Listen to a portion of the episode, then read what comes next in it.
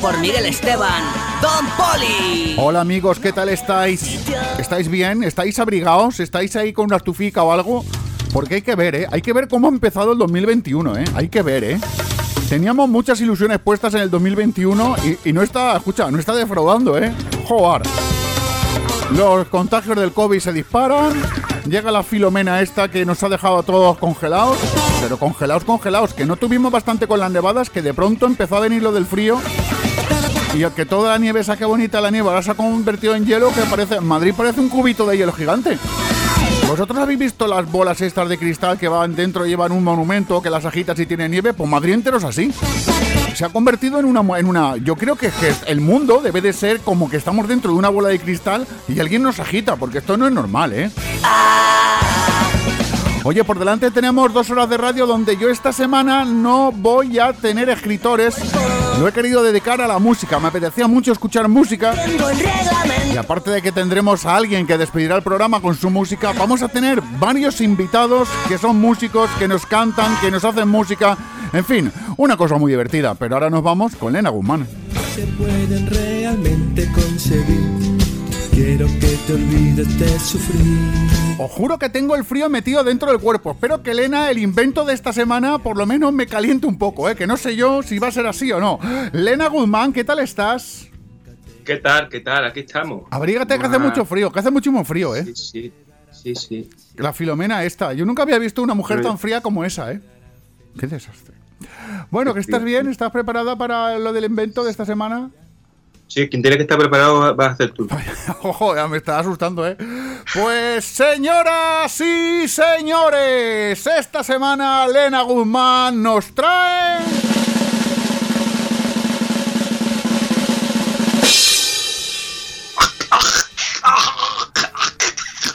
¿Qué te, qué te- qué te- qué asco, ¿qué te pasa? ¿Qué te ha dado ahí una cosa en la garganta? ¿Qué es eso? No me ha atragantado, ¿eh? No. ¿Qué es Es eso? el ruido, es el ruido que la, la onomatopeya de un ruido del molino cuando se muele el cereal. Hostia o sea, puta. Te, te ha asustado, ¿eh? Hostia, yo te he visto ahí, digo que le va a dar ahí un chungo. Digo a Elena, que, escúchame que yo te he visto ahí, digo a que a Elena le da un chungo aquí y se me muere aquí en medio de la sección. Bueno, digo, a- al menos se me muere al final de la sección, no al principio. Que qué desastre. Entonces vamos a hablar de los molinos. O del trigo. No, el molino. Ah, el molino molino. es un artefacto o maquinaria que sirve para moler. Sí. ¿eh? Utilizando la energía, ya sea viento, agua, motor térmico o motor eléctrico. Correcto. Entonces, pues, eh, pues, pues decir que al principio de los tiempos, pues se molía el, se molía el trigo o pues se molía sobre piedra, o sea, una piedra sobre otra, se machacaba y así era como se molía, era, ese era el proceder del, del neolítico. Sí, correcto. Y los molían ahí moliendo, ahí piedra con piedra, no había con otra- piedra. piedra con piedra. Eh, De ahí viene la famosa frase cascársela con dos piedras. Pues quién sabe. Del neolítico. Pues, pues nada, pues decir que también, mm, bueno, dentro de la, de la fase económica, de la extensión de la agricultura, eh, se tiene constancia de que el primer molino fue hace 3.800 años. Eso fue en Anatolia, en Oriente Próximo. 3.800 años en Anatolia. Ojo, ojo, eso es a 3.800 años. Hostia. sí, sí. Hace ya muchos años ya se inventó. Sí, bueno, 3.800 años, fíjate, yo no había ni nacido. Pues sí. No, pues no. bueno, pues decir Sí, Pues decir que el, el mecanismo más corriente de la, de la molienda generalmente constaba de una piedra circular llamada solera, ajá. que podía llegar a tener un diámetro de, superior a 8 metros y medio. 8 metros, diámetro, 8 metros de piedra. Ojo, eso es un pedrusco, pedrusco, Con, forma ¿eh? cónica, con forma cónica daba vueltas y así a- eh, apretujaba el, el grano. Correcto. Entonces, pues eh, el grano se vertía por un, por un agujero central, ¿eh? se llamaba sedaño, por donde se filtraba el polvo molido. Pero tú sabes por qué le pusieron ese nombre a ese agujero central? Porque uno se pilló la mano, se pilló la mano en la rueda y dijo, ¡oh, hace daño, eh! Hace daño, eh! Hace daño, Ah, eh. Claro. Se daño, se daño. eh. Sí, Pues por sí, eso pues se- sí. Claro. Bueno, pues, pues ahora estate atento que Sí. eso tiene también, diga lo que voy a decir. A. Los molinos de tracción, los molinos de tracción, porque también existían molinos de tracción, usaban animales a tiro. ¿m? Claro, los bueyes. Ya. Además es famoso ver la típica del buey ahí dándole vuelta al molino que tenía, desde el centro tenía un palo que llegaba al muelle. Sí, hombre, me acuerdo yo de eso. Ya- eso ya se constata, esto ya se constata en la Biblia ¿eh? y lo podemos ver, lo podemos ver en, lo- en los nacimientos, ¿no? O sea que eso está Claro. todo constatado históricamente, que no es ninguna invención y es cierto. Cuando uno monta el Eh. Belén, hay dos, fa- dos, fi- dos figuras que no pueden faltar, que es el ¿Verdad? buey, el buey ara- moliendo y el caganet. Sí, es verdad. Eh, bueno, pues decir también que, que, bueno que esta idea que a, a algún cabrón, Ah, algún cabrón tuvo que, tuvo que con perdón con la palabra, ¿eh? algún cabrón pues imitó la explotación barata, ¿eh? imitó la explotación barata de los animales y la trasladó al ser humano. ¿eh? Así, así se inventó la esclavitud. Y bueno, y se, también se casti- y ya de camino se castigaba a los presos. o sea Ya de, que- ya de camino aprovechamos, ya de camino vamos a castigar a los perros. se aprovecha, o sea, que yo creo que, que así fue como se imaginó. Alguien vio, algún cabrón vio hacer eso y No, dijo, yo- ah, pues mira, vamos a hacer esto No digas, un no hombre. digas palabrota, no Eh. digas palabrota. Escúchame, que hay niños escuchando. Escúchame, entonces cuando mi abuela en paz descanse me daba a mí el molinillo de café ese que le dabas así vuelta, ra, ra, me estaba castigando mi abuela cuando decía, dale, a moler café. Y yo que me ponía ahí con el molinillo de café así dándole vueltas, me estaba castigando. Ojo, abuela, de lo que se entera uno. Más cosas. Bueno, decirte que en el siglo I antes de Cristo, Sí. los romanos idearon el molino hidráulico, ¿eh? Que aprovechaba el movimiento de las aguas. De eso, de hecho, ese también sale en, el port- en los portales, en los belenes también se ve el molino con la rueda esa grande que le cae el agua y gira la rueda. Sí, bueno, esto es una noria, Una pero estamos hablando de, de un molino. Que era para, bueno, que era, que era para mover el agua, ¿no? Para Sí, porque la noria, la noria era- y para bueno y para y para moler, ¿no? También. Porque la noria era para subirse encima de todo lo alto la noria para ver las cosas desde la arriba. noria, la noria era para trasladar el, el agua y el molino era para, para triturar. Correcto. Sí, ¿sabes? básicamente Entonces, sí. pues, pues, pues, Pues qué. pues nada, pues, Ah. pues decirte que también que el molino de viento, que los molinos de vientos son, son otro instrumento español, ¿eh? que, que Lo tengo que hacer en un lugar de la Mancha de cuyo nombre no quiero acordarme. Que es que has dicho molino de viento y tengo que citar al Quijote. Bueno, pues sí, es verdad, tienes razón. Claro. Que transforman la energía del viento en energía mecánica, ¿eh? usando engranajes de madera. Correcto. Las aspas también se movían a conveniencia ¿eh? conforme la dirección del viento. Así es. que-. Es importante ese detalle.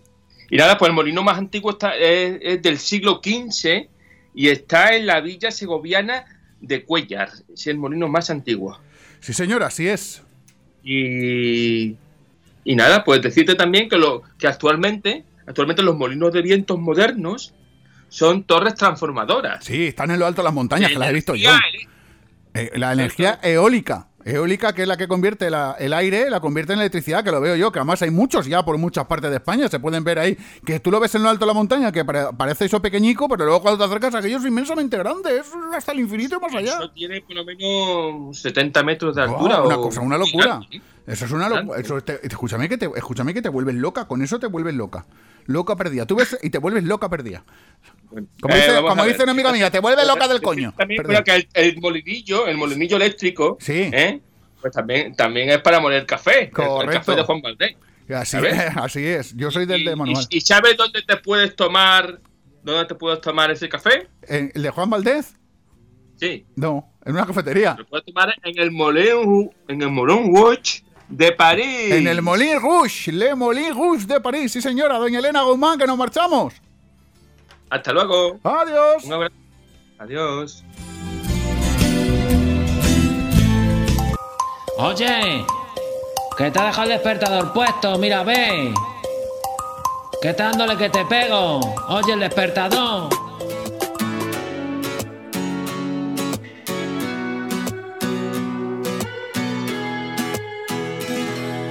Dime si esa risa no quería sonar Jura que encontrarte fue casualidad, convénceme o engáñame. No sé lo que se supone que hay que hacer, si mirar un rato, girar de ella sin no creer que podías volver.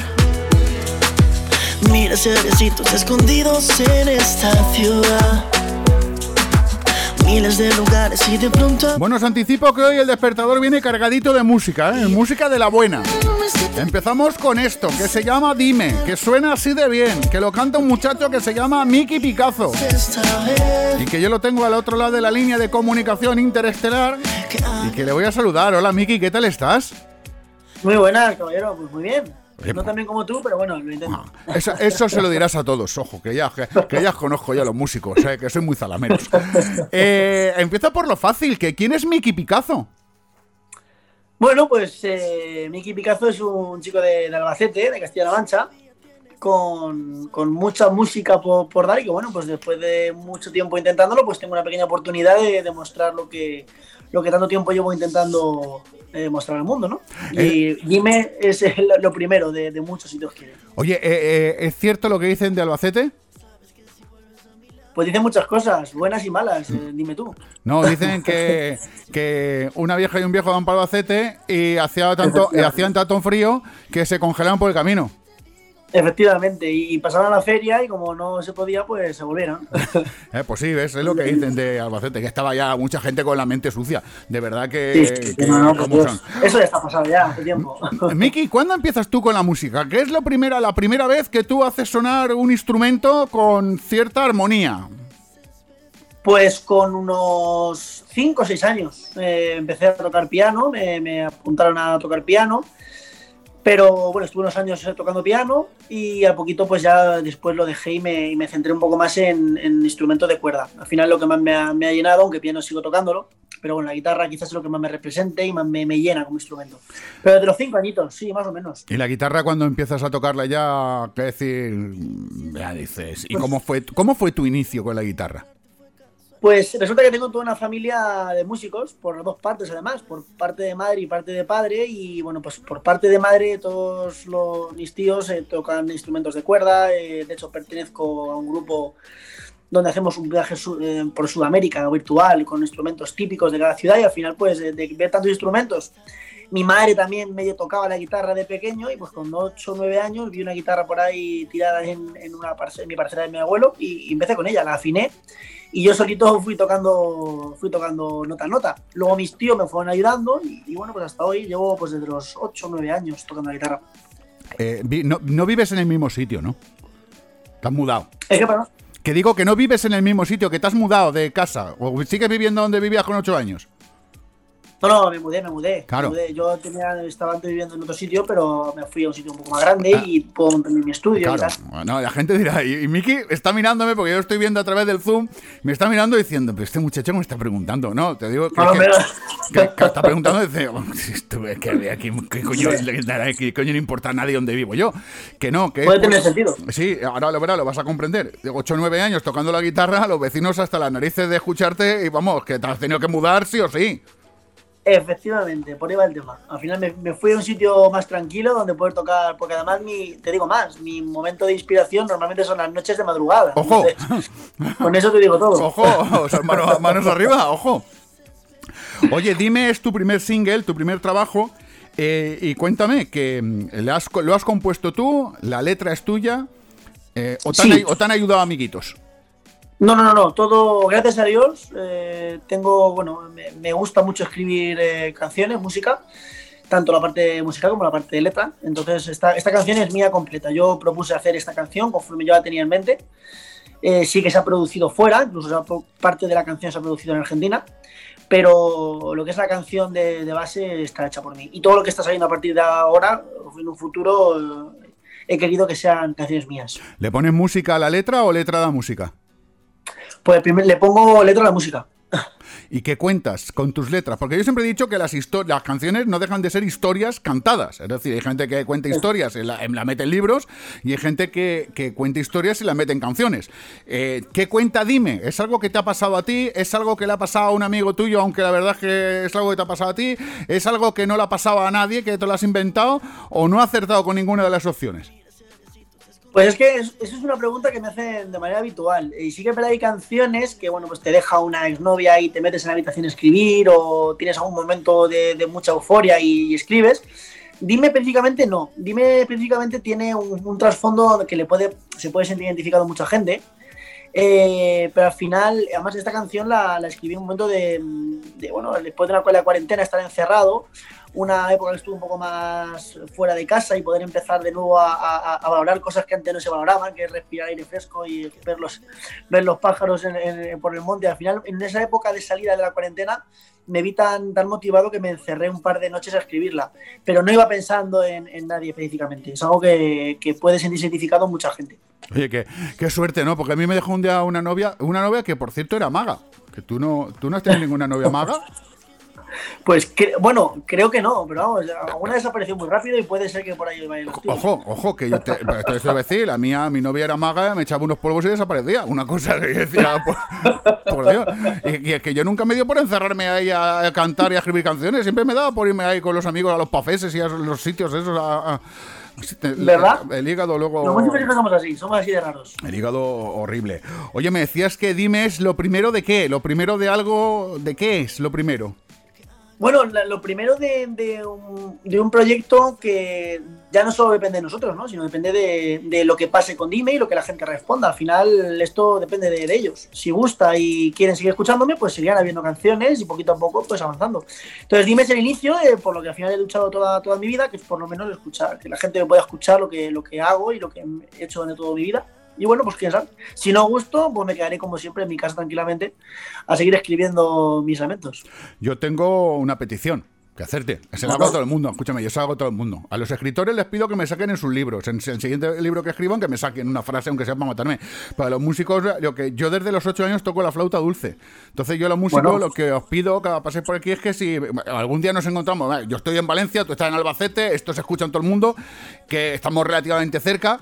Que escúchame, que si algún día nos juntamos, voy a verte o tú pasas por aquí por Valencia y tal, y nos juntamos en un concierto tuyo, que yo puedo tocar con mi flauta alguna canción tuya acompañándote. Eso está más que dicho. De hecho, te iba a proponer yo ahora. Te iba a preguntar si tocabas alguna cosa. Y, y vamos, si no, la armónica, o te puedes una armónica o un ukelele. Y me haces los coros, sin problema. Hombre, yo armónica y ukelele no. Lo de tocar alguna cosa, mi mujer dice que toco mucho los cojones. Cuando, pero que, perdón, los niños. No, no. Que, que, mm, pero que yo soy de la flauta. No, está bien que eso porque esto se graba. Tú esto se graba. Esto luego la gente. Claro, claro, eh, lo- no, cuando tengo escucha- ningún. Yo he grabado una pieza a flauta y piano para que tú la escuches, para que, porque claro, yo siempre pongo el mismo ejemplo, no es lo mismo que toque, eh, con todos mis respetos, ¿eh? Mac Knopfler la guitarra a que la toque Paco de Lucian para descanse. Vale. Guitar- guitarra, guitarra. Pero claro, no es lo mismo. Entonces no es lo mismo que toque la flauta yo a que la toque otra persona. Entonces yo he grabado una piececita, el Ave María de Händel, con acompañamiento de piano. El piano lo toca mi primo Rafa, pero mi primo Rafa está empezando con el piano y lo toca francamente mal. No le hagan mucho caso. Céntrate en la flauta, que es lo que hago yo, a ver cómo... Como solista la flauta, ¿no? Sí, sí, tú lo de Rafa es acompañamiento que yo le de mucho cariño, pero que céntrate en la flauta a ver si hay algún tema, o bien en este dime, o en algún otro que tú tengas ahí en el cajón preparado para salir, que podamos cuadrarlo, a ver qué te parece. Del piano ya te Me digo que no la- el piano no le hagas caso, que suena fatal. Vale, no La, ignoro. la flauta, la flauta.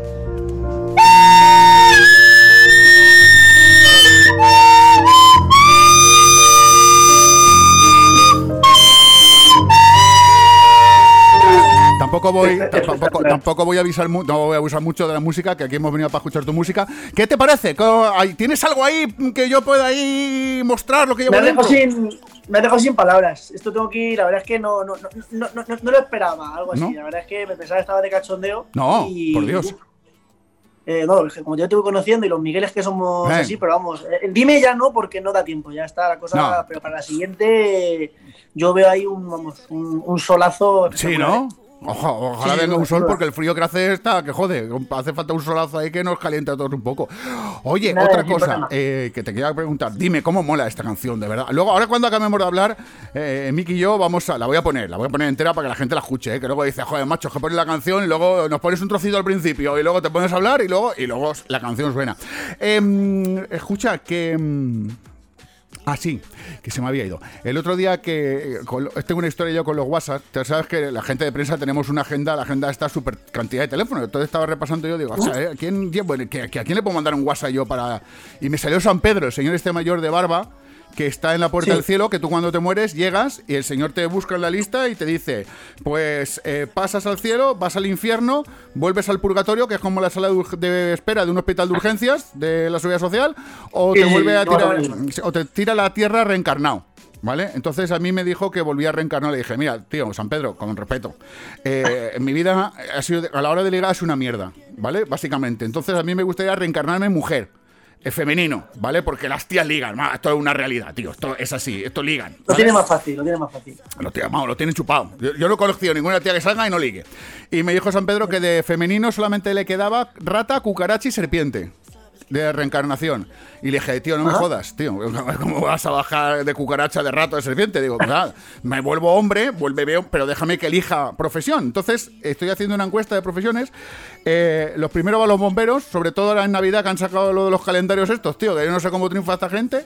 Luego, Vale. luego va lo de los policías, por lo de la porra y tal, pero que yo no lo acabo de entender, porque a mí una vez me pusieron las esposas y me dieron con la porra, me metieron en un coche y no le vi eso de ninguna cosa así sexy, como diciendo, eh, pues, ¿qué, qué le ven a esto? Y luego están los cantantes, los cantautores. Y ahí voy a la pregunta, a ver dónde pongo el palote yo ahora. Que el palote de las, de las, esto, de la estadística. Sí, sí, sí. Que, que se can ese de, de cantautor se liga o es un bulo todo. Todo mentira. Es todo completamente mentira, vamos. No jodas. Eh, es una profesión que, que gusta mucho a la gente, sobre todo a nivel de escuchar, pero el que es guapo liga siendo cantante o siendo lo que sea. Al final, al final esto es, esto es como todo. ¿Y Quien tú? tiene gracia adentro lo tiene. No hace falta ser un músico. ¿Y tú crees que con mi flauta yo puedo hacer algo? Completamente. De hecho, yo no sé si te has comprobado tus redes sociales hace poquito, pero tras escuchar esto debes de tener bastante más followers. ¿eh? Vamos, yo te voy a seguir de conforme acabe este, esta entrevista. No, Vamos. no, no. A ver, a ver, te lo agradezco, pero no mucho. La verdad es que no me he dado cuenta. Igual es que no, promociona bastante la flauta. Por cierto, hablando de followers y hablando de redes sociales, ¿cómo lo llevas tú con las redes sociales? El cara libro, el Instagram, el tikitoki, el pajarillo azul, ¿qué tal? ¿Tienes redes sociales? ¿No las tienes? eh, ¿Dónde estás? Tengo que, reco- tengo que reconocer que, que he estado, que nunca he sido mucho de redes sociales y ahora me tengo que adaptar a las redes y a, coger un poquito más de, de ritmo. Eh, y ahora mismo, pues, en principio, en- estoy en Instagram, en Spotify, bueno, en todas las plataformas digitales y, y YouTube y Facebook. Pero bueno, lo que más estoy ánimo activo es en Instagram, como Miki Picazo. Miki Picazo Music en Instagram y en plataforma digital y YouTube, Miki Picazo y ya está. Miki, que es M-I-K-I-E, terminado en E. Miki E, para los que no domináis el inglés como nosotros, obviamente es Miki. E, ¿eh? que te vamos a Eh. seguir. Nosotros tenemos de todas las redes sociales, en Instagram tenemos todo, te vamos a seguir. En Instagram no nos dejas publicar fotos por feos. Cada vez que subimos una foto nos pone, nos pone ahí contenido inadecuado o una, una apropiado, una mierda de esas que nos ponen, tío, de verdad. Y- pero nos gusta seguir a la La gente cookie, guapa, la ¿no? cookie, es Sí. que no, no para. Sí, pero nos gusta seguir a la gente guapa, nos gusta seguirla y verlo, lo que hacéis y estar ahí contentos. Dime, que lo vamos a escuchar ahora mismo. Eh, Miki Picazo, que muchas gracias por estar aquí en el programa. No sé si quieres, di algo para despedirte de, de la audiencia todopoderosa. Bueno, pues nada, que estoy encantado y que ojalá y sea la primera de muchas. He estado un ratito muy a gusto contigo y que más, que menos que un tocayo, ¿no? Que en un momento así. Que me sigáis en redes, que si os gusta la canción, lo que viene a partir de ahora va a ser incluso mejor y, y nada, y que, y que paséis una, una, un buen 2021 con, con cuidadito y, y poco a poco. Un abrazo grande. Gracias, Miguel.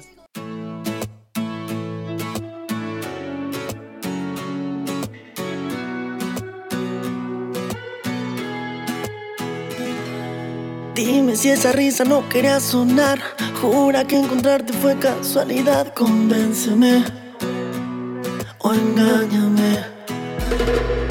No sé lo que se supone que hay que hacer. Si mirarte un rato, girar de ella sin no creer que podías volver. Mira cerecitos escondidos en esta ciudad miles de lugares y de pronto aparecer sin más. Y créeme si te digo, eres especial. No quiero más mentiras esta vez.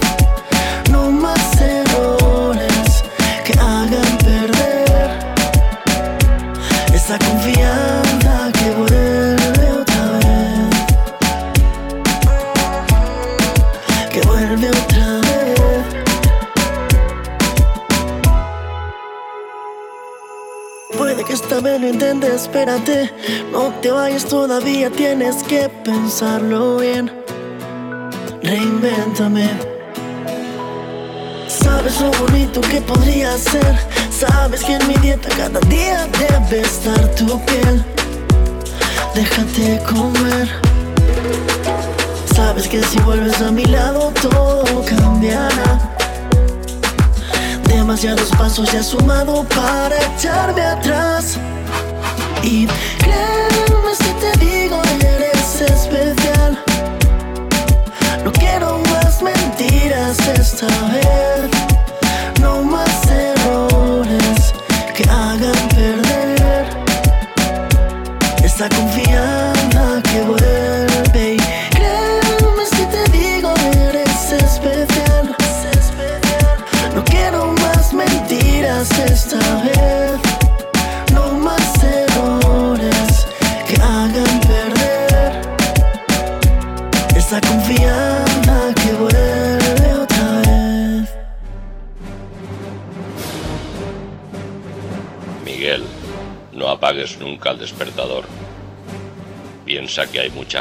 Escuchando, aunque yo no soy tu padre, ni tu hijo, ni el Espíritu Santo. Que la fuerza te acompañe.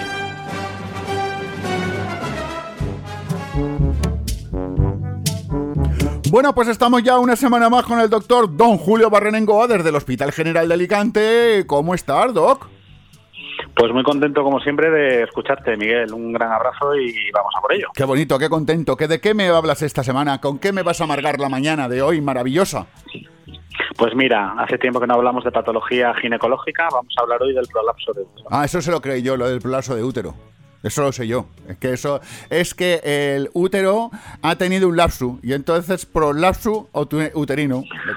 Sí. Más o menos, más o menos. El útero va un poco a su bola y se sale de donde debe. Se le. Escucha, se le sale que se, Se le cae de a, madre. a las mujeres se le cae el útero por ahí por los- sus partes íntimas. No tan, Pues no, no sí, tan bestia, pues, ¿no?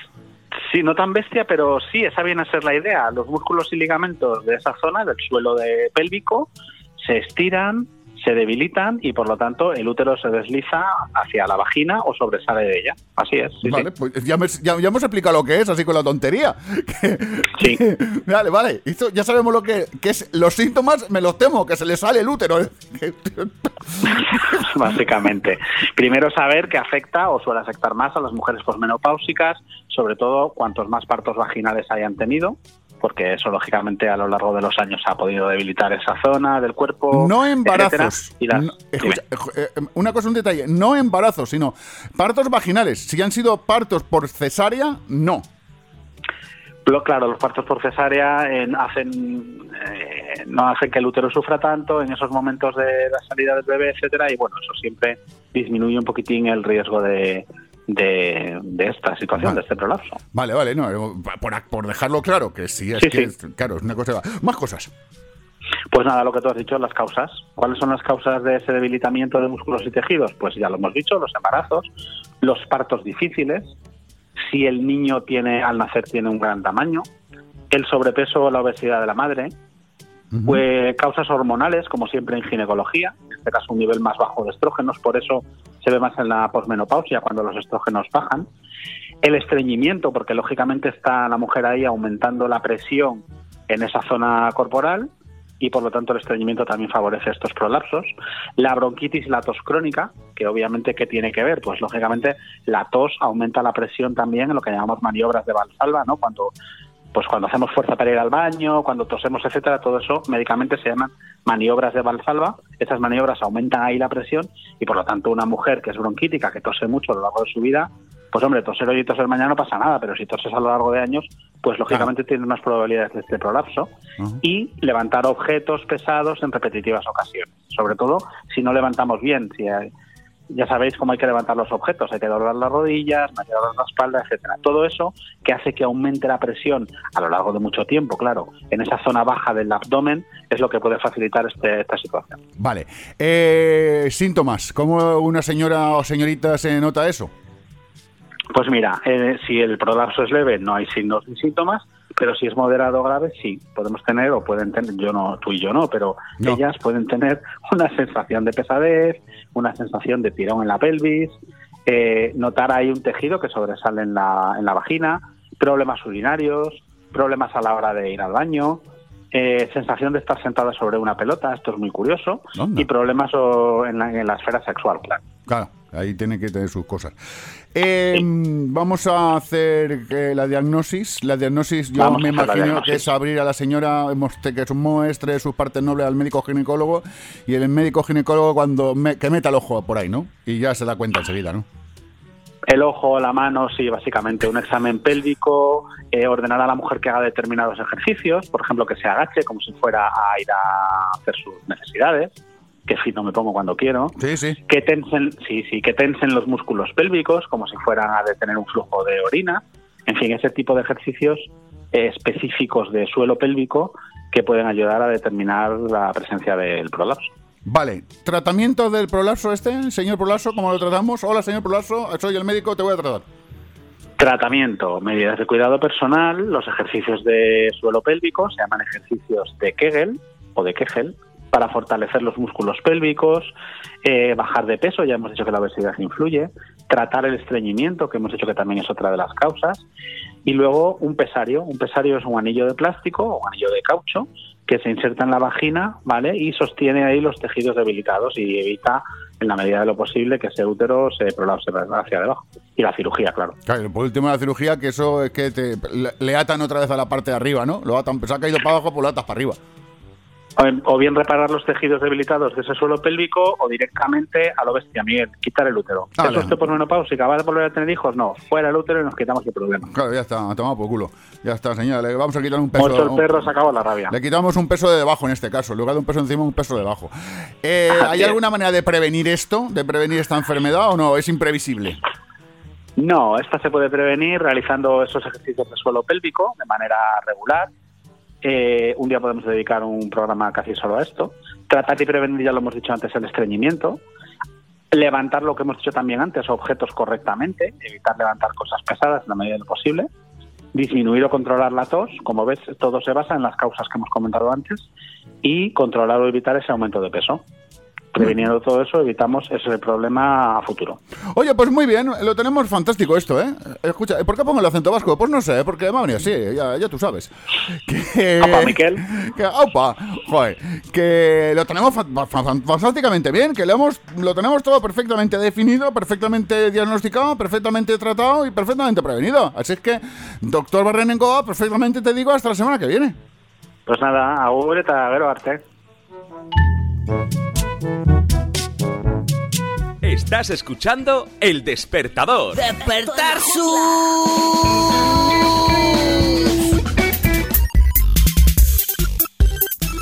Momento de la informática, momento de las redes sociales, momento del universo cibernético de la mano de Begoña Caras. ¿Qué tal estás, Begoña Caras? ¿Cómo estás, hija mía? Un momento.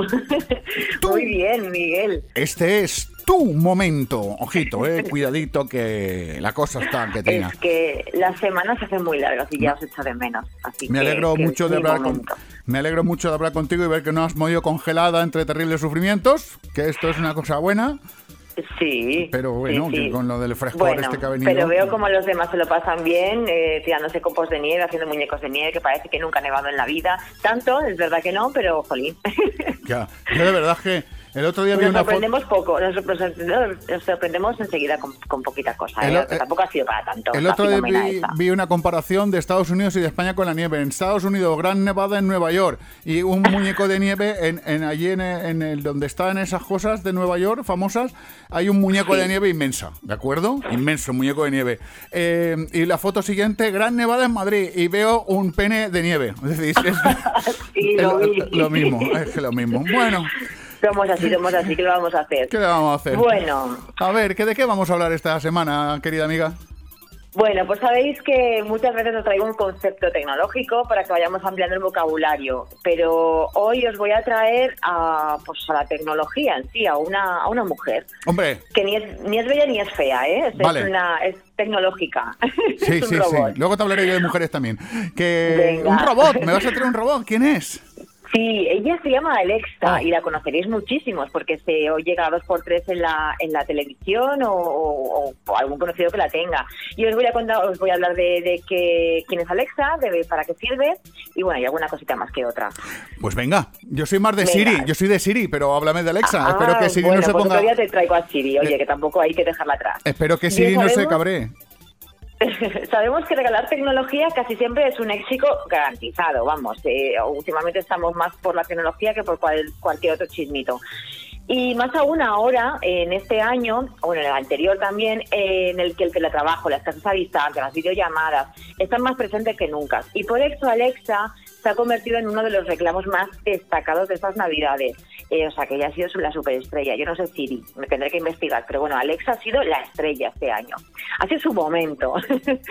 Así que, ¿quién es ella? O mejor dicho, ¿qué es, qué es ella? ¿Qué es? Pues Alexa es un dispositivo en formato de altavoz portátil.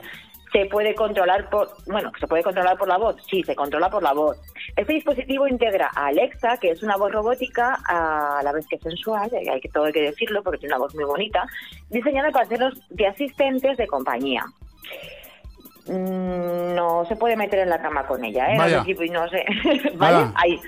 Bueno, a ella se le puede pedir que de casi todo. También hago paréntesis con esto, que yo co- conozco mucho que hay por ahí. Está diseñada para hacerles la vida más fácil. Es decir, a Alexa le podemos pedir que reproduzca música, que realice llamadas o que te diga los resultados deportivos, incluso la predicción del tiempo. O sea, ella lo sabe todo. Ojo. Todo en es- Sí, sí, es muy inteligente. Está diseñada para eso, para hacerte la vida más fácil. Incluso una de las funciones que para mí me resulta muy cómoda es utilizarla como agenda. Eh, se le puede pedir diferentes cosas, que pues, te ponga la alarma a una hora en concreta para que recordarnos algo, o incluso recordarle que te recuerde que compres, pues, yo qué sé, pues, tomates, por ejemplo. Ah. Y sí, sí, te- es tu agenda, es tu agenda y, y también mm, digamos que es como también un Google, pero pero va por todo por voz. O sea, tú vas por la casa y vas hablando con Alexa y ella te va contestando.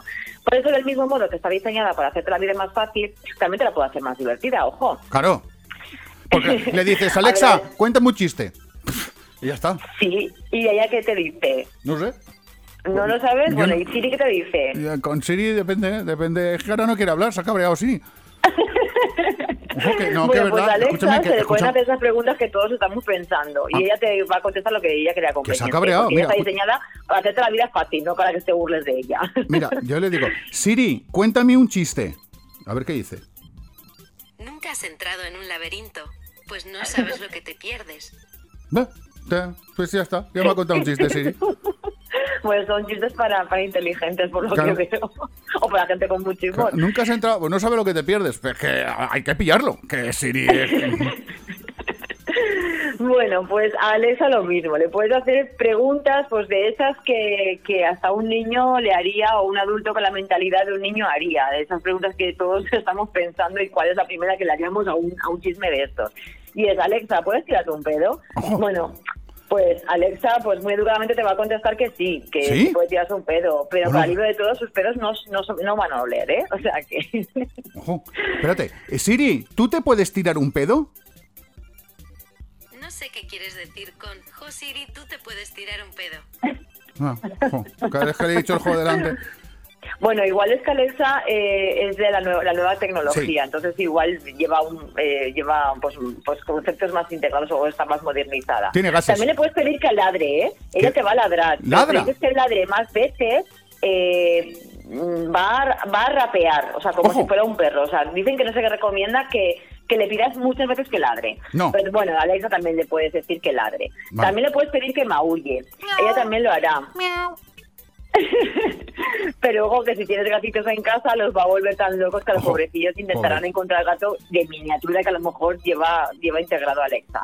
O sea que básicamente Alexa, lo que he dicho ya varias veces eh, en esta sección, es que está diseñada para hacerte la vida más fácil, la podemos utilizar de agenda o, o para recordarte varias cosas, para que llame a alguien incluso, de- para y todo ello tienes que hacer una serie de, de configuraciones previamente. Pero bueno, que Alexa puede ser la mujer de tu vida. sí. Siri, ladra. A ver. No puedo hacer eso. Vaya mierda. Pues. Tienes el ticket de devolución. Me quedo con Alexa. Oye, que te iba a decir yo antes de que se acabe la sección que te iba a hablar de mujeres, que ya que me has dicho lo de Alexa, que hablamos de mujeres, que digo que se fue Filomena y se ha quedado Eladia y esperemos que venga Remedios porque como venga Angustia solo nos queda amparo y consuelo. Es que eso, espero que Alexia esto lo sepa, Alexa lo sepa esto gestionar. Begoña Te Cara, preguntaremos. hasta la semana que viene, guapa. Adiós. Esa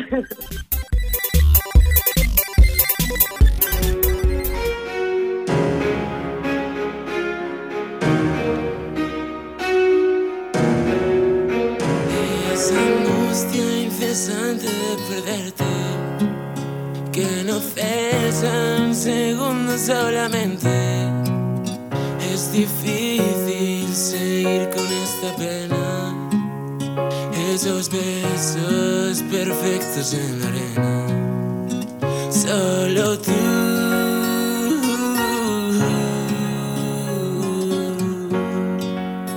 Mm. Esos nervios que todavía están presentes. Os decía yo que el despertador de esta semana lo había dedicado mucho a la música, que había sacrificado a los escritores por los músicos, que no es que me haya cargado ningún escritor, Dios me libre, no soy tan cruel, pero que había dicho, digo, mira, hoy de esta semana en lugar de tener escritores voy a tener música. Ha habido semanas que he tenido solamente escritores y la gente me ha dicho, ¿por qué no tienes música? Bueno, hay que satisfacer a todo el mundo. Y música, pues es la que tenemos ahora otra vez con Kevin Prieto, con este tema que se llama Perdiendo el Norte, que estáis escuchando. Y yo tengo a Kevin al otro lado de la línea, al cual lo saludo. Hola Kevin, ¿qué tal estás? Hola, buenas tardes. Pues muy bien, muy bien, todo muy bien, por suerte. Que por el acento de verdecer de Sevilla o de Cádiz, por ahí andas, ¿no? sí, sí, por ahí cerca. Más o menos, ¿de dónde eres? Que la gente me dice, hombre, ¿cómo te metes? ¿Cómo te, te- tiene un acento a gallego que no se lo acaba? Pues mira, soy de Asturias y concretamente de Turón, que es un pueblo que está al lado de Mieres y, y de ahí soy. Es decir, ido al norte, es decir, que fíjate, decir que tampoco Sí, sí, he dicho Galicia, pero bueno, que tenéis un acento muy parecido. Oye, empiezo con las preguntas fáciles. Que, ¿Quién es Kevin Prieto? Bueno, pues Kevin Prieto es un chaval que mm, ya comenzó con la música cuando era pequeño. Estuve durante cuatro años eh, yendo al conservatorio y, mm, y yendo a clases de piano. Y hace dos años, pues a principios de 2019, decidí, bueno, meterme, bueno, hace un año, perdón, decidí meterme de lleno con la música y, y bueno, de momento hasta hoy, ¿no? Hasta hoy, poco a poco y, y poco a poco. Me han dicho que con esto de la música empezaste con siete años, ¿puede ser? Sí, efectivamente, efectivamente, con siete años. ¿Cómo fue eso? Cuéntamelo, porque me han dicho que algo, algo de culpa tuvo tu padre, que toca, lo- toca el piano, no sé, me han dicho, fue culpa del padre, que ya sabes, en casa del herrero pues hay que comer con cuchara de hierro. Pues sí, efectivamente, mi padre también es músico, que bueno, su nombre artístico es Luis Teclados, va por aquí por, Verberna- por Verbernas de Asturias tocando y, y alegrando un poco la noche. Y luego él quería que, bueno, que yo siguiera más o menos sus pasos y cuando, cuando yo era pequeño, pues me apuntó a clases de piano y clases de solfeo, en los cuales estuve durante cuatro años, hasta que me di cuenta que, mm, que realmente no quería enfocar la música desde, desde ese punto de vista, ¿no? Lo dejé y pasaron seis años y a principios de 2019, cuando por- su- subí mi primer vídeo a Instagram, que tuvo bastante apoyo y, con ello hasta el día de hoy, ¿no? Continuando con ello y poco a poco. Oye, haces eh, cuatro años de, de conservatorio y tal, que eso ya te da una base importante. Y luego cuando retomas el tema de la música, imagino que dejas un paso ahí, un espacio, pues porque sí, porque la gente es así, lo deja y luego vuelve. Y es que estas son cosas que dicen, anda, ¿por qué? Pues como los futbolistas, que dejan de pegar patadas para pegar coce, yo qué sé. Que eh, lo retomas y ¿cómo lo retomas? ¿Con, ¿Vuelves a cogerte el piano? ¿Te coges la guitarra? ¿Por, ¿Cómo lo retomas? ¿Por qué te da por retomar el tema de la música? Pues, ¿Estabas aburrido ya de, yo qué sé? O, por qué? ¿Cómo es tu vuelta después de esos años, de esa pausa, de ese paréntesis? Hombre, pues yo, a mí, mis, bueno, mis, mis amigos siempre me habían dicho que, bueno, que cantaba bien y tal, y que, y que probara, ¿no? Que probara hacer algo. La mítica historia, ¿no? Que, que le suele pasar a, a la gente de mi edad. Que, bueno, que eso, siempre me habían dicho que cantaba, que cantaba bien y tal. Y un día, pues, yo siempre fui muy vergonzoso. Y decidí, pues, nada, coger el piano, ¿no? Coger el piano, una canción y digo yo, a ver, voy a intentar eh, tocar esta canción y cantarla a la vez que, a la, vez que la toco, ¿no? Y mezclar las dos cosas. Lo hice, eh, subí la canción a Instagram, que tú, tiene más o menos ahora tres mil y pico reproducciones, que para Ojo. mí ya, ya es bastante. Muy bien. Y, y a la gente, bueno, recibí muchísimo apoyo y le gustó muchísimo. Y bueno, luego dos meses después de eso, decidí, digo yo, "Ah, quiero, quiero la guitarra realmente, ¿no? Yo, yo quiero tocar la guitarra. Y, y empecé a ver- subir vídeos también con la guitarra y, y poco a poco, como ya, como ya repetí, ¿no? Y, y el día de hoy, ¿no? Aquí estoy ahora mismo. Oye, muy bien, ¿no? Tú menos mal que te dio por tocar la guitarra. Hay gente que le da por tocar los cojones, que esto es otra cosa distinta, que no hacen ruido pero molestan. Oye, la guitarra la tocas en casa, tranquilamente, normalmente. Tocas en casa la guitarra eh, y te pregunto, ¿los vecinos cómo lo llevan? Lo de que tú toques la guitarra. No, te lo, no, a ver, con respeto. Vamos a ver, que la gente me dice esto, que, em, a ver, que- que es duro. Es decir, es duro. Tener un vecino que toca la guitarra, toca el piano o que toca la batería es duro. Es decir, porque esto no es como, yo qué sé, como un vecino que toca, que hace meditación, hace, hace su ruido. ¿Qué tal lo llevan los vecinos? ¿Te aplauden o no? Pues fíjate que los vecinos, la verdad que tuve suerte en este sentido porque, porque ya desde pequeño siempre, sobre todo cuando tocaba el piano cuando era pequeño, ¿no? Tengo aquí una vecina que se llama Marina, que bueno, le mando saludos, y que mm, siempre le gusta mucho escucharme cada vez que cada vez que toco el piano, la guitarra y, la verdad que le gusta. Y luego algún vecino que tengo por ahí también que, que de pequeño yo tengo una anécdota y es que todos los días cuando, cuando iba a clase iba cantando, iba cantando y, y tengo un vecino que, que le gusta, siempre, siempre se fijó en eso, ¿no? Y siempre, y siempre le, le había gustado. Fíjate que yo, yo siempre iba al colegio llorando. Es decir, tú fíjate cómo cambian las cosas, ¿eh? Hay que ver qué desaprovechados algunos hemos sido. Eh, Perdiendo el Norte es la tu primer single, es tu primera canción, imagino que lanzas al mundo de la, de la música. Y quiero que me cuentes un poquito cómo ha sido que Perdiendo el Norte, cómo ha sido la fase de composición, qué es lo que cuentas, si la letra es tuya, si te han ayudado, si no te han ayudado. Quiero que me expliques un poco qué es Perdiendo el Norte.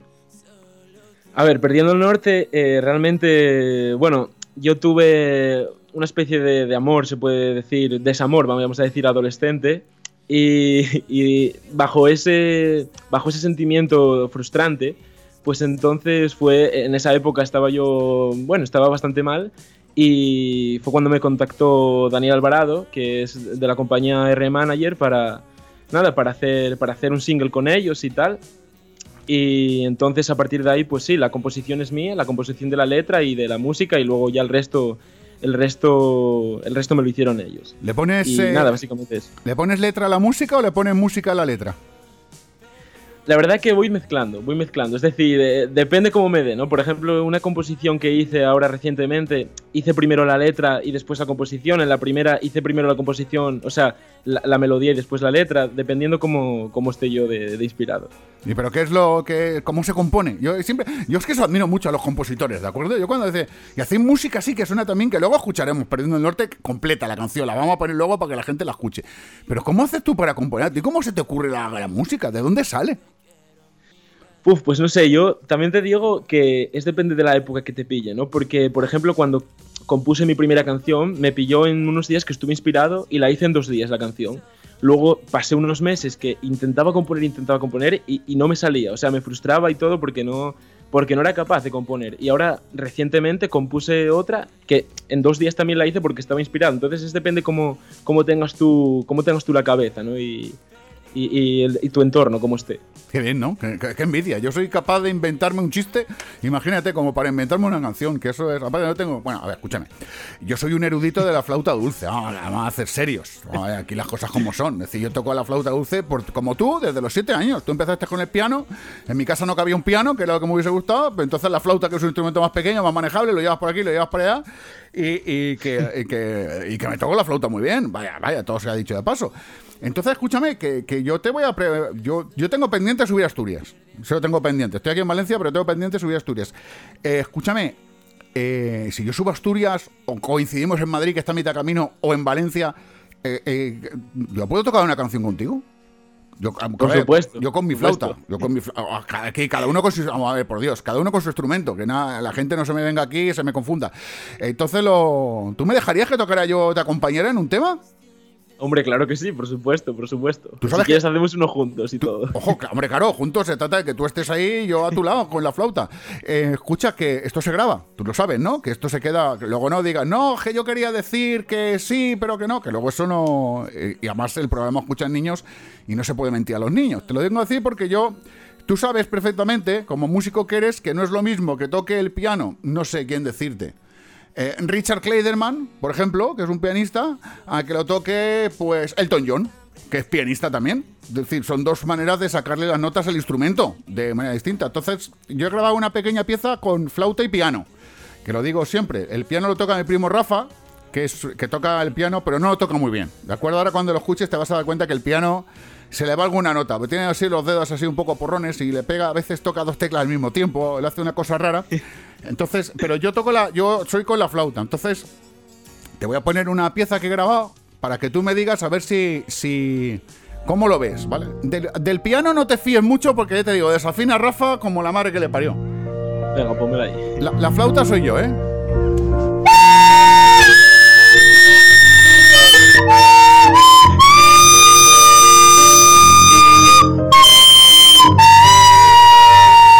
Que cómo, cómo, ¿Cómo lo ves la cosa? No quiero tampoco abusar mucho. He buscado un tema fácil, la de María de Händel. ¿Cómo lo ves tú? ¿Para que algún tema tienes por ahí que acople? Hombre, yo creo que tienes que mejorar un poco ahí ¿Sí? esos, esos agudos, sobre todo, eh, que te, No, que no te fastidies. sale un poco de esa.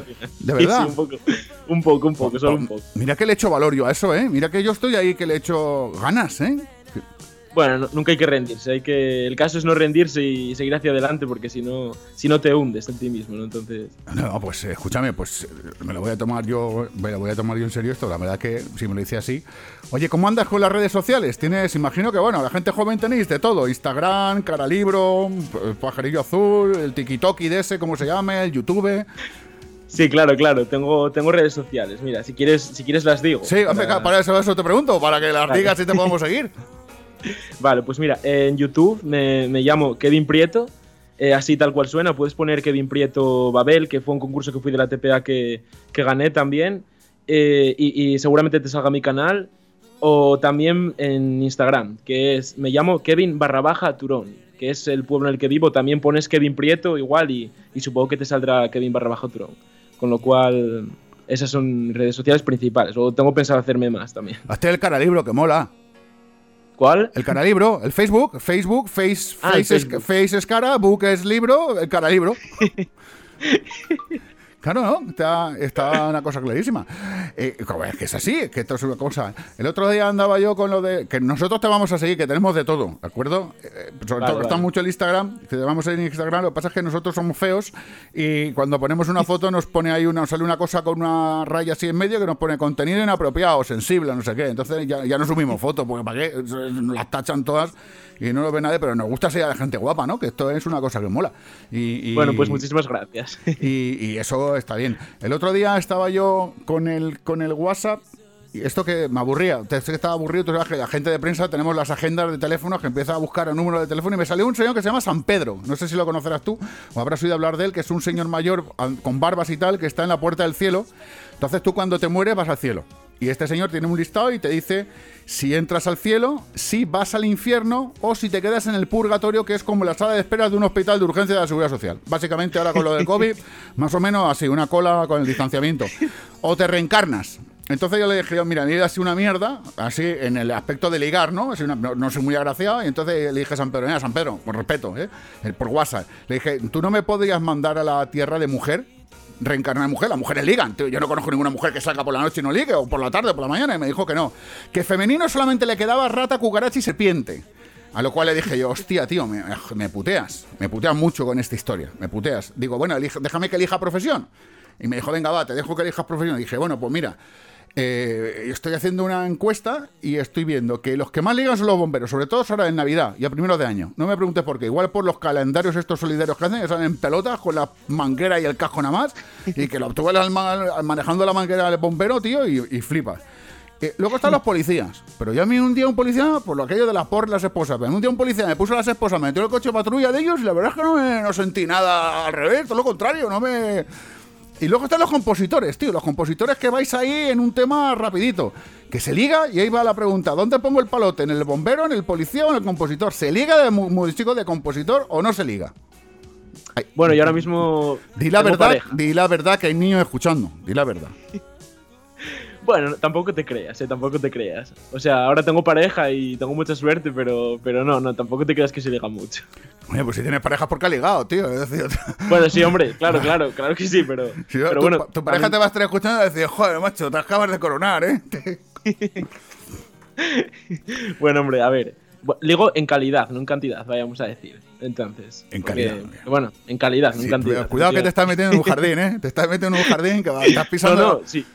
No, no, simplemente estoy halagando a mi novia. Sí, sí, no, no, oye, sí, sí, sí, sí, no, no, sí, yo contento, pero vamos, que cuidado, que, que cuidado, que cuidado, que cuidado. Oye, me han dicho que la primera vez que tú actuaste fue en tu pueblo, ¿puede ser? Sí, efectivamente, mira, te voy a contar esta historia ya que, ya que me preguntas.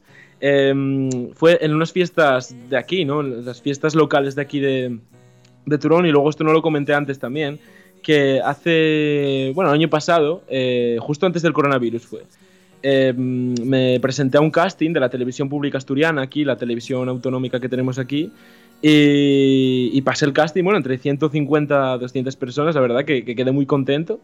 Y, y al final terminé, terminé también ganando el programa y, y tal. Y la verdad que, bueno, simplemente lo quería compartir, ¿no? Porque es algo que, que me puso muy feliz por el apoyo que recibí por parte, sobre todo, de todo el pueblo y, todos mis amigos y todo. Y bueno, simplemente algo que quería compartir, ¿no? Con, con los que estén escuchando.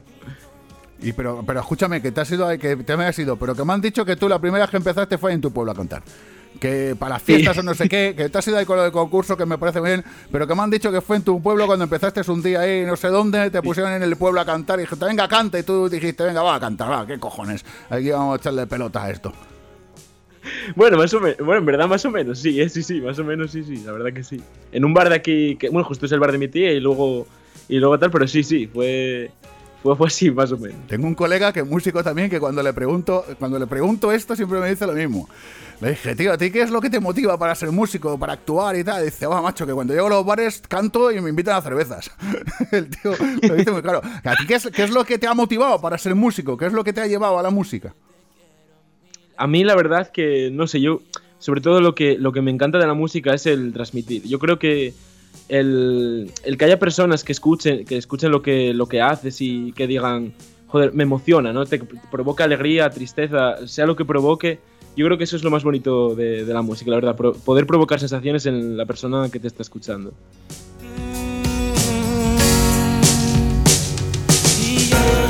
Perdido mi mirando.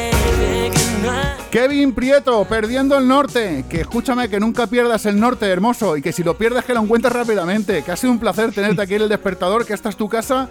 Y que vuelvas cuando quieras o cuando tengas el siguiente single. Bueno, pues muchísimas gracias y para mí también ha sido un placer estar aquí, la verdad, conversando contigo. Un abrazo grande. Igualmente, igualmente. Ya nos vemos próximamente, espero. Con la flauta, acuérdate. sí, sí, con la flauta.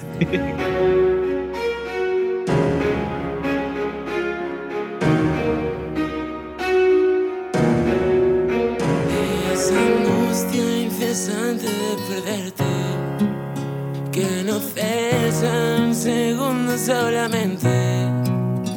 Es difícil seguir con esta pena. Esos besos perfectos en la arena. Solo tú.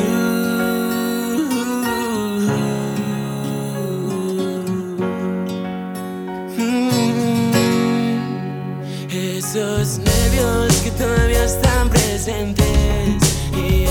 es mi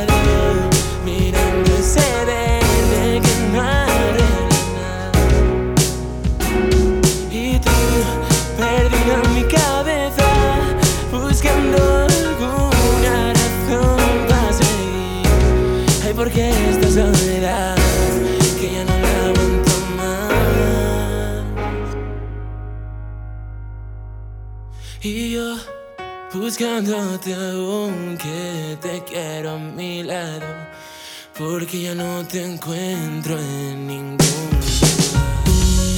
Ay, ¿por qué te vas? Si mi rostro está en tus ojos y mi pena volar,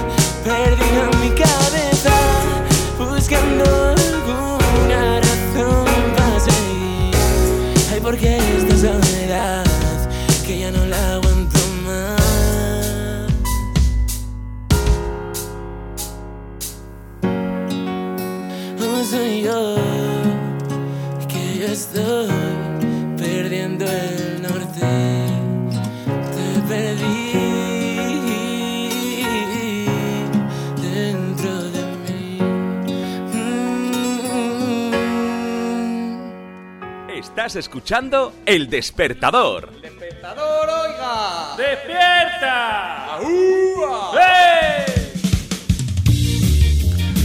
Nos vamos al restaurante Lar Botánico, en la calle Ángel Guimerá, esquina con la calle Payeter. Un lugar en Valencia, lo digo todas las semanas, de obligada asistencia. Un lugar donde tenés comida casera, ambiente casero, todo casero. Y todo eso capitaneado por tres personas, porque son como los tres mosqueteros. Y yo siempre tengo aquí a uno, desde la cocina del Lar Botánico, que es don César Soler, uno de los mosqueteros. ¿Cómo está César? ¿Qué tal, Miguel? ¿Qué tal? Muy bien, aquí estupendo, ¿no? Aquí eh, soportando soportando el, el, el tirón que nos están... Vamos, yo ya tengo ganas de que acabe el 2021, ¿sabes? Ojo, de pues te queda, te queda un rato todavía, ¿eh? Te lo digo desde el Madre. cariño. Te queda un rato, ¿eh? Madre, madre mía, qué añito nos espera. Mira, el otro día un, un, un amigo mío en sus redes sociales publicó una un, eh, una- un comentario, una publicación sobre la, sobre la, la- la película Soy leyenda de, de Will Smith. Sí. Decía que estaba basada en el año, eh, ubicada en el año 2021 y iba sobre una vacuna fallida. No quiero decir nada. Ojo. Ojo, no quiero dar más ánimos. De todas maneras, también quiero decir que Mad Max está eh, ambientado en el 2021 también, ¿eh? Ahí lo dejo también, porque Ah, Ahí también, o sea, el 2021 lo pro- promete, promete, está, promete. está bien, ¿eh? Está muy bien. Bueno, escúchame, Bueno, nos metemos va- en la cocina del Art Botánico para hacer música. ¿Y qué vamos a, de qué música vamos a hablar? Hoy vamos a hablar de manzanas y naranjas. Y naranjas. La canción Apples and Orange de Pink Floyd.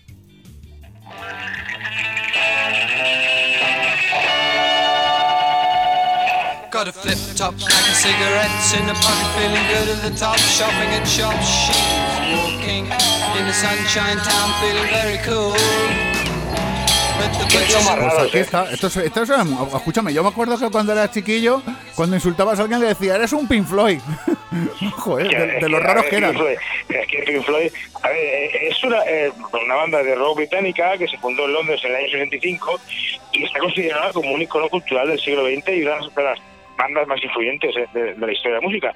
A mí, sinceramente, os digo una cosa, a mí, sinceramente, mm, Pink Floyd no me gusta, me gusta a lo mejor alguna cosa, pero es que es un tipo de, de música que, además, ellos, ellos no tuvieron su gran popularidad por hacer una música muy psicodélica y nada, que luego ya con los años ya, pues, ya evolucionó un poquito a, a- un rock más progresivo, un rock sinfónico.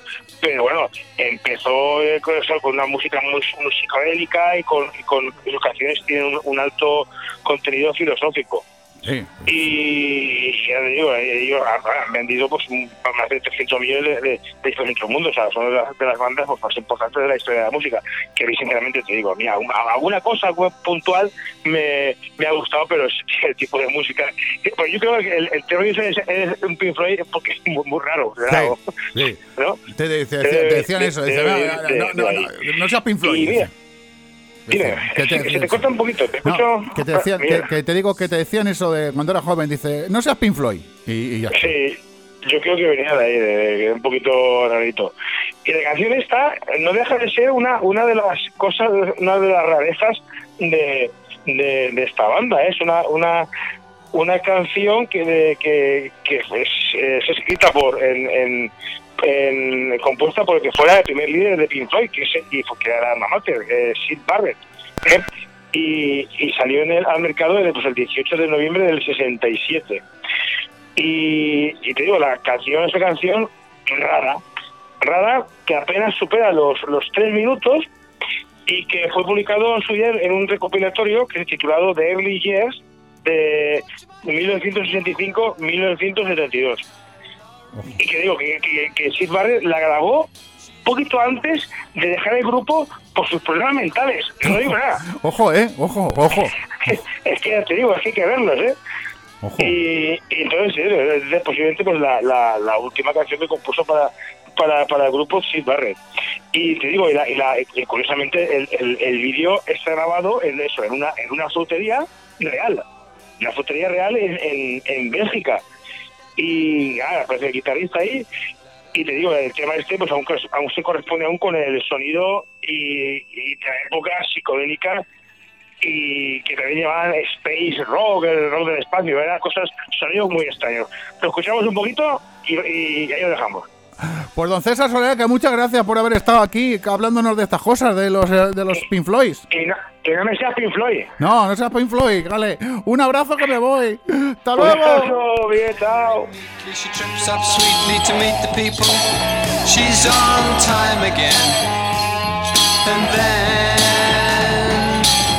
By the eye, then I stop and have to think what a funny thing to do, cause I'm feeling very big.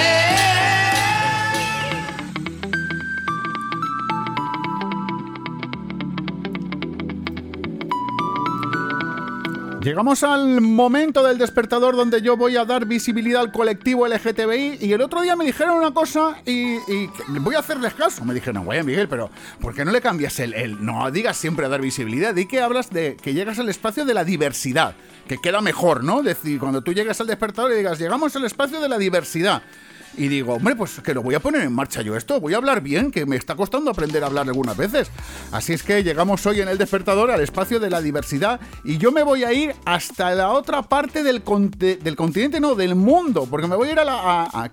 no sé ya ni dónde estoy, no sé por qué tanto viajar, no sé si estoy en Argentina, si estoy en Ecuador, si estoy en Perú, creo que estoy en Ecuador, no lo sé, no voy a meter, no voy a meter la pata, porque al otro lado de la, de la línea tengo a Gregory Córdoba, que él ha sido el ganador de unos premios que se llaman premios sin etiqueta, que yo me comprometo a estos organizadores de los premios a traerlo aquí en el despertador para que nos cuenten los premios en qué consisten, cómo los crearon, cómo los fundaron. Y él ha sido ganador de este premio sin etiquetas dentro de la categoría LGTBIQ. Lo tengo ahí al otro lado. Gregory Córdoba, ¿qué tal estás? Un saludo. Un saludo, ¿cómo estás? Es un placer estar en tu programa El Despertador. Que Gregory ha sido eh, el ganador de, en la categoría de LGTBIQ de los premios sin etiqueta. ¿Qué, eh, ¿Qué es esto de estos premios? ¿Qué son? Bueno, eh, te corrijo un ratito. Yo no soy el ganador. El, el ganador fue mi- la fundación en la que yo pertenezco, que es la organización LGBTI Vivir Libre. Ya. ¿Qué es esto de los, de los premios? Es, es unos premios que dan a diferentes categorías a grupos, personas, activistas que luchan por los derechos humanos dentro de lo que es mi país. Y lo organiza una radio, un grupo de, un grupo de chicos que están alineados con justo grupos de derecho, grupos LGBTI y feministas. Ajá. Que escúchame, que tu país, que eres de Ecuador, ¿no? O, o- o de. que, Sí. o he puesto, digo, yo estoy hablando con. Es que ya no. Hay veces que me pierdo, que voy con esto de las redes, eh, esto del internet, que igual está hablando con Argentina, que está hablando con en Ecuador, que está hablando con la China. Bueno, con la China los conozco enseguida porque le ve la cara que tienen los ojos achinados. Pero claro que con vosotros, de verdad que. Ecuador, eh. Vivir Libre es eh, vuestra asociación, vuestra fundación. Y quiero que me cuentes qué es lo que hacéis, porque, eh, claro, para conseguir un premio tenéis que hacer algo importante. Claro, verás. En nuestra organización ya lleva siete años ya funcionando, pero el, premio eh, lo lleva la Casa de Acogida. Es una casa de acogida transitoria trans, exclusivamente administrada para y de chicas trans. Entonces aquí damos acogida a chicas que están en, escasos recursos, vulnerables, eh, personas de la tercera edad, mujeres trans y ex privados de libertad y también a migrantes que vienen de, diferentes regiones, países, en especial de Venezuela, las chicas trans, se les da acogida aquí, se les da vivienda, alimentación y se arman ciertos proyectos también de emprendimiento dentro de la casa. Oye, hablaba yo, ahora que me hablas de esto, hablaba yo hace unas semanas con una chica trans de que igual la conoces, Odalis, eh, y me, contaba precisamente eso, de la dificultad de, de las chicas trans para integrarse en el mundo laboral, las dificultades de las chicas trans para encontrar un trabajo, la dificultad. Y claro, tú aquí ahora me has abierto eh, otra, otra, eh, eh, otro abanico de chicas trans que son cuando llegan a la tercera edad.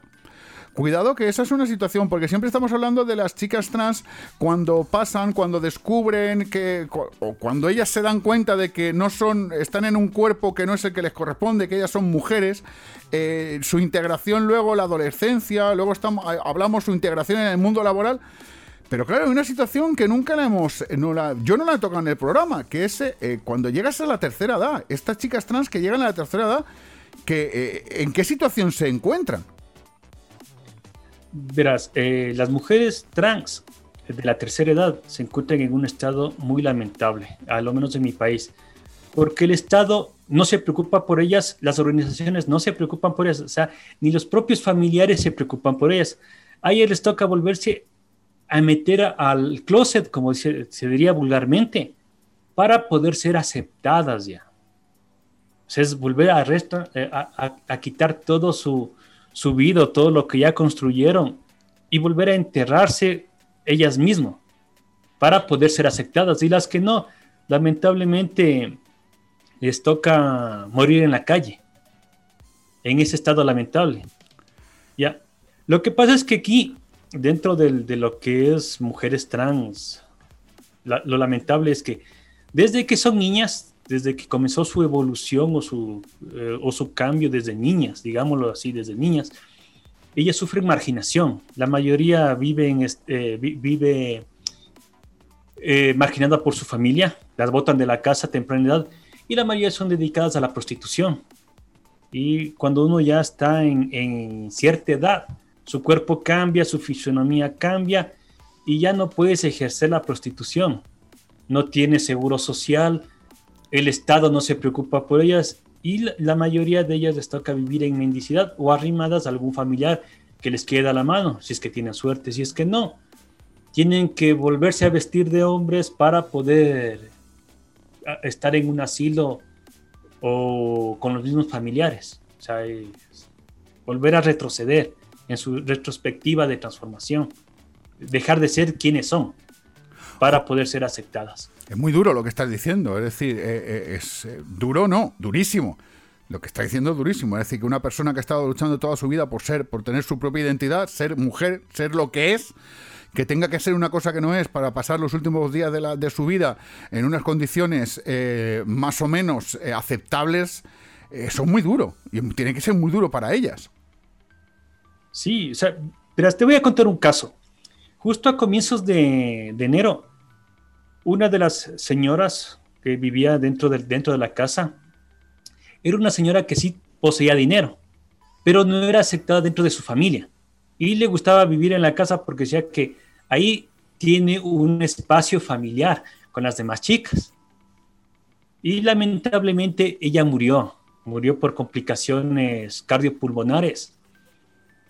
Y cuando uno muere, aquí en mi país le llevan a la morgue y el familiar tiene que sacarle de la morgue para poderle dar un entierro digno. Nosotros nos contactamos con los familiares y los familiares no querían saber nada. Lo único que estaban interesados era que les demos la cédula y las tarjetas de las tarjetas bancarias de la, de la persona. Y no nos querían ayudar ni siquiera por una firma para poder sacar nosotros de la, de la, de la morgue tanto estar insistiendo con un familiar, por ahí nos conseguimos un, un, sobrino, que él nos dio la firma, la autorización para poderla sacar y poderle dar un entierro digno a nosotros mismos, gestionando todo. Y o sea, ellos no, lamentablemente la votaron, como dicen vulgarmente, como perrito en la calle. Entonces, esa es la realidad que se vive, que se vive aquí en Ecuador de, con las mujeres trans tercera edad. Y, y, me imagino que es la misma realidad que se vive en otros países del tercer mundo. No sé cómo será en España, pero me imagino que es la realidad que, que las mujeres trans viven, porque ellas son las más vulnerables desde que nacen hasta que mueren. Son el grupo más vulnerable dentro de la gama del LGBT y lamentablemente son explotadas por nuestra misma comunidad y son marginadas, vulneradas, vejadas y utilizadas, vulgarmente así digámoslo, utilizadas y esclavizadas dentro del mismo, del mismo abanico del LGBT. Tú fíjate lo que estás diciendo, lo duro que es y, yo quiero que nadie olvide, que nadie, absolutamente nadie olvide, que las chicas trans, las mujeres trans, fueron las primeras que se manifestaron y las primeras que salieron a la calle a reivindicar sus derechos del colectivo. Y sin embargo ahora es el propio colectivo, Gregory, las que las margina. Es decir, que es una situación eh, que yo creo que desde el propio colectivo, y no eres el primero que me lo dice, ha, tenido mucha más gente que ha pasado por el programa, me lo ha explicado y me lo ha contado, me ha dicho que sí, que sí, que, que fueron ellas las primeras que fueron las primeras que se tiraron a la calle para defender los derechos del colectivo, que fueron las primeras que salieron a la lucha y sin embargo son las primeras que son marginadas dentro del propio colectivo. Y ahora yo te pregunto, ¿qué podemos hacer la sociedad para erradicar esta discriminación? Y para tratarlas de igual a igual como son, porque no se pueden tratar de otra manera porque son iguales que el resto de la sociedad. ¿Cómo tenemos que trabajar? ¿Qué tenemos que hacer para, para, conseguir esto, para sacarlas de, ese, de esa marginación, de esa prostitución, de esas vejaciones constantes? ¿Qué tenemos que hacer la sociedad, tanto en Ecuador, como en Argentina, como en Perú, como en España, como en Francia, como en Inglaterra? Y el primero es la aceptación no podemos discriminar por, porque prácticamente discriminamos por el miedo que tenemos a lo desconocido. Es tratar de conocer a las personas y dejar de quitar esos tabús que nos metieron desde la niñez o, estos estigmas religiosos, a veces partes religiosas o partes machistas que nos, que nos han venido eh, metiendo desde pequeños y aceptar las cosas ya como son hay hombres que tienen vagina y hay mujeres que tienen pene. Entonces, si aceptamos eso y comenzamos a educar a las nuevas generaciones con la aceptación que hay la igualdad y que la gente es libre de ser y sentir lo que desea, mientras no afecte al resto, todos seremos felices y viviremos en armonía. Y así las compañeras trans podrán educarse, podrán tener una vida satisfactoria y podrán desarrollarse como personas. Porque eso es lo importante, la aceptación y darles el espacio a las personas que lo merecen, en especial a las mujeres trans, que se eduquen, que se desarrollen y que se encuentren como seres humanos. Gregory Córdoba, que yo te quiero dar las gracias por haber estado aquí en el programa y te quiero animar a seguir trabajando de esta manera por la integración, por ayudar a, los, al colectivo trans, eh, que esto me parece un proyecto fantástico, esto de la casa de acogida para chicas trans, me parece una labor espectacular y que, bueno, que tienes todo mi apoyo y desde aquí, desde España, tienes este despertador, este humilde programa para todo aquello que necesites contar, cuando lo quieras contar, que solamente lo tienes que decir para venir por aquí, que enhorabuena por el programa, por el premio, perdón, y que muchísimas gracias por estar aquí y no sé si quieres mandar algún mensaje, un último mensaje a toda la gente que te está escuchando, que este es tu momento. Eh, bueno, sería muchas cosas que quisiera decir. A lo menos que aquí en Ecuador, la Casa de Acogida Trans y otros proyectos que tenemos, necesitamos apoyo financiero. Lamentablemente, nadie nos ha dado la mano, contamos con, o lo hacemos con autofinanciamiento, y estamos haciendo pequeñas cositas para, para conseguir recursos, y esperamos que por ahí, si es que alguien nos quiere extender la mano y para que estos proyectos continúen, bienvenido, muchas gracias. Un abrazo, un abrazo grande, Gregory, un abrazo muy grande. También para ustedes en España.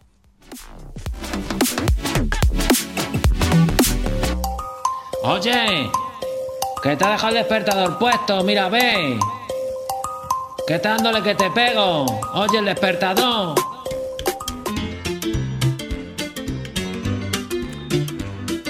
Bueno, pues estamos en el momento de la anécdota, estamos en el momento del chascarrillo deportivo. ¿De quién, de quién voy a cogerme de la mano? Pues de don Fernando Tejerina. Fernando Tejerina, desde Cantabria, el rey en el norte, como me gusta a mí llamarlo. ¿Qué tal estás? ¿Qué tal, Miguel? Muy buenas, ¿cómo estamos? Aquí una semana más, ahí contando las diferentes anécdotas y excentricidades que nos ofrece el mundo del deporte. Que son muchas, ¿eh? Que son muchas. Cuidadito, que son muchas. Que estás abrigado, ¿no? Con lo de- por lo de los Filomena y todo eso.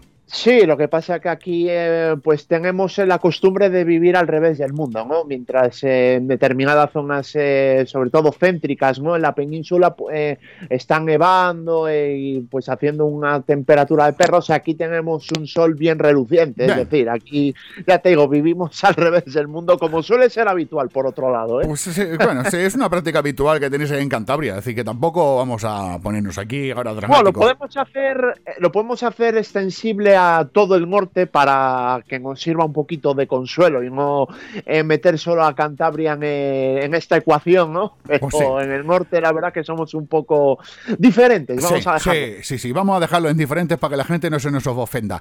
Que, que escúchame, Fernando, que de qué, qué me vas a contar esta semana? ¿Qué me traes? Pues mira, esta semana vamos a hablar de un árbitro que acabó eh, pitando un partido de fútbol, el desenlace del mismo eh, montado a caballo. Eso sé yo por qué lo hizo. Porque era un fan, no sé tú, y tú eras muy pequeño, igual no la has llegado a conocer. Había una serie de americana que se llamaba McCloud, que era un, un policía americano que iba a caballo por las calles de Nueva York. Igual es que había visto eso y dijo, pues yo también, ¿no? Pero igual no. Sí, lo que pasa que eh, situando la fecha de tal acontecimiento, yo dudo mucho que lo hayas podido vivir porque actualmente tendrías que tener 96 años, Bueno, ya que ha sido en 1900. Me conservo, me conservo muy bien. Decir, tampoco pongas, pongas en duda mi edad. Que, bueno, cuéntame cómo ha sido esto. A ver, que esto ya me... Un tío, un árbitro que el partido lo pita, al final del partido lo pita a caballo. Básicamente es Acaba- esto, ¿no? Eso es, eh, el comienzo y el desarrollo del mismo pues ha sido a pie, como no podía ser de otra manera, evidentemente. Como digo, es, eh, nos situamos hasta el año 1925 y fue pues durante un encuentro, encuentro en Argentina, en, en la ciudad de Córdoba, no confundirla con la ciudad situada al sur de España, sino a la Córdoba argentina, entre Vélez y eh, Peñarol, el argentino, no confundir con el de Montevideo, en el estadio Albrojal, y era dirigido por el colegiado Carlos Libertario Linosi. Y bueno, eh, los primeros 75 minutos pues eh, se habían desarrollado con cierta normalidad, como no podía ser de otra manera, y en ese minuto 75 y con el encuentro con empate a uno en el marcador, pues Peñarol, que actuaba como visitante, que consiguió adelantarse en el marcador, consiguiendo de esa manera el ascenso. Es decir, estamos hablando de un partido que le daba eh, el ascenso de categoría a la máxima del fútbol argentino. Pero ese gol no lo han encajado nada bien los hinchas de Vélez. Y claro, ¿qué es lo que hicieron? Saltaron al campo sin ninguna oposición, ya que el campo del Albrojal no disponía de vallas y se podía efectuar el acceso al campo con total libertad. Claro, nos situamos hace 96 años Claro. y evidentemente la seguridad que había por aquel entonces poco nada tiene que ver con la que hay ahora, ya no solo en cualquier campo de fútbol, sino en un recinto deportivo cualesquiera. Correcto, ahí totalmente de acuerdo contigo. El caso es que llega ahí eh, eh, y, y lo del caballo, ¿dónde entra? Porque vamos, no, no hay caballos por ahí así como así. Ahora bien aquí el, El key de la cuestión.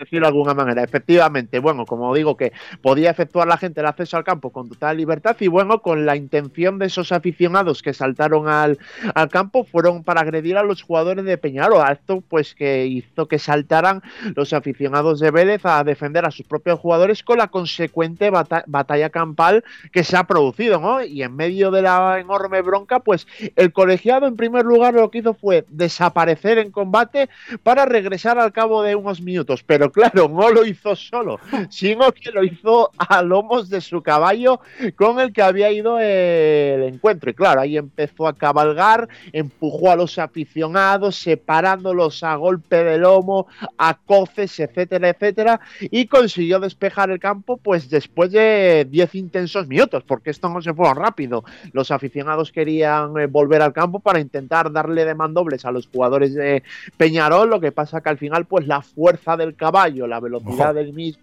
etcétera, etcétera, pues al final hizo que la gente Iba a decir que entrara en cabeza, ¿no? Porque el mal ya estaba hecho, ¿no? Pero consiguió de esa manera que, Que se centra, que escúchame, que los jugadores imagino que visto lo visto, cualquiera le protestaba al árbitro. Dijo, hostia, que este, ojito, eh, que cuidadito, ¿no?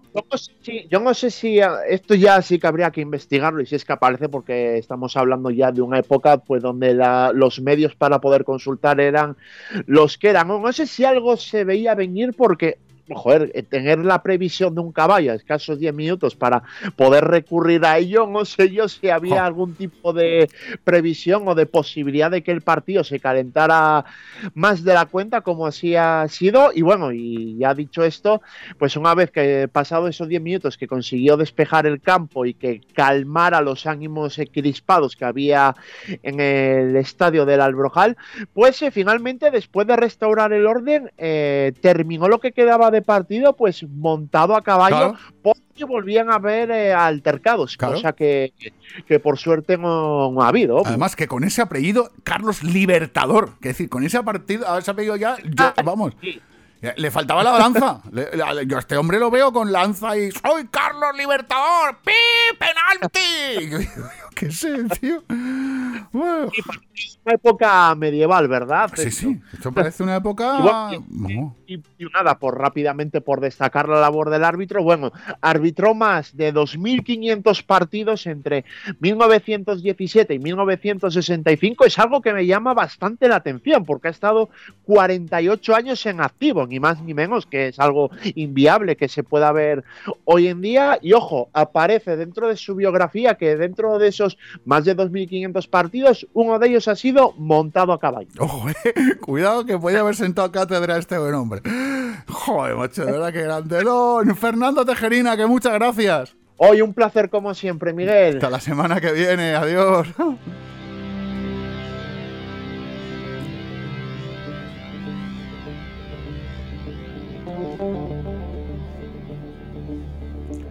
Oye, que no te lo creerás, pero que se me ha quedado a mí como un poco de mal cuerpo después de lo del Pink Floyd, la canción de Pink Floyd que hemos puesto en el bloque de César, ¿eh? Ese es Apple and Orange. He dicho, vamos a ver que Pink Floyd tiene canciones conocidas. Pues yo la conocía. He dicho, digo, venga, va, antes de irme a caminar al monte con Manil, que lo tenemos ahora mismo, voy a poner una de Pink Floyd que seguro que la conocéis todo el mundo, ¿eh? que todo el mundo la habéis escuchado, pero más de una cabeza y más de dos y más de tres. Está incluida dentro del LP The Wall, el muro, y se llama Another Breaking the Wall, que es lo que estáis sonando. Está dividida en tres partes, son tres versiones distintas de la misma canción. Esta que está sonando es la 1 y yo con la que os voy a dejar para ir a ver a Manil al Club Senderismo de Valencia es la versión 2. Que mola así, esta sí que la conocéis, ¿no? Os dejo escuchando este tema. Que me, hombre, que me quite yo el mal sabor de boca que me dejo. Que mira qué raro que César con una canción me deje mal sabor de boca, ¿eh? Me he quedado yo digo, hombre, que Pink Floyd tiene. A ver, es rarito, ¿no? Pero tiene cosas eh, chulas. Another Brick in the Wall, así suena. El, la versión 2 del, del álbum The Wall.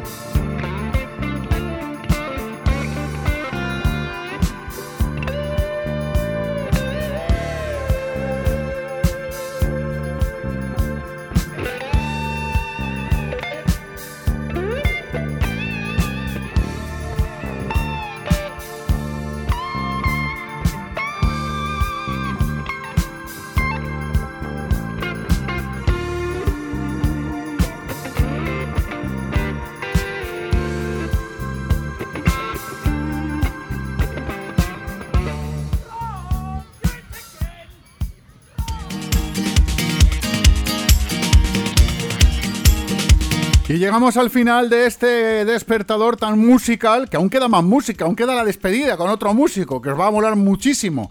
Eh, pero antes, como siempre, como cada semana, nos vamos a la montaña, nos vamos a andar de la mano de Manil Raga del Club Senderismo de Valencia. Manil, ¿qué tal estás? Pues hola Miguel, otra, otra jornada más, encantado de estar con, contigo y de poder hablar con nuestros oyentes. Oye, con Oyen- todo esto de ¿y la... oyentas? Oyentes, oyentas y oyentes. Y oyentos. Y oyen- Oyentes. Y. Que, bueno, a veces sí, a veces no. Que no tú, sino que. Bueno, bueno, deja- déjalo, déjalo. Tampoco me voy a meter ahí. Oye, escucha, no habrás ido en la montaña con toda la nevada y la alerta y todo esto que ha habido, ¿verdad? Porque tú, tú eres una persona sensata. Eh, bueno, soy sensato, pero soy montañero. Vi, vi una ventana, fui a la zona de la comunidad valenciana donde ya no estábamos en, en alerta. Es decir, son cosas que uno tiene que tener claro.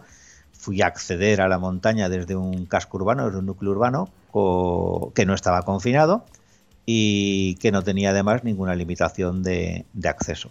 A partir de ahí, a partir de ahí, equipado como se debe ir a la montaña en condiciones invernales, pues, pues sí que me di el gusto de poder caminar por la, por la montaña en la comunidad valenciana con nieve. Ojo, que ahora está complicado. Primero, que en un sitio que no estén confinados, que no tenga limitación del espacio, que no esté en alerta por la nevada. Joder, macho, para salir tienes que hacer ahí, que acertar más que la primitiva ya, ¿eh?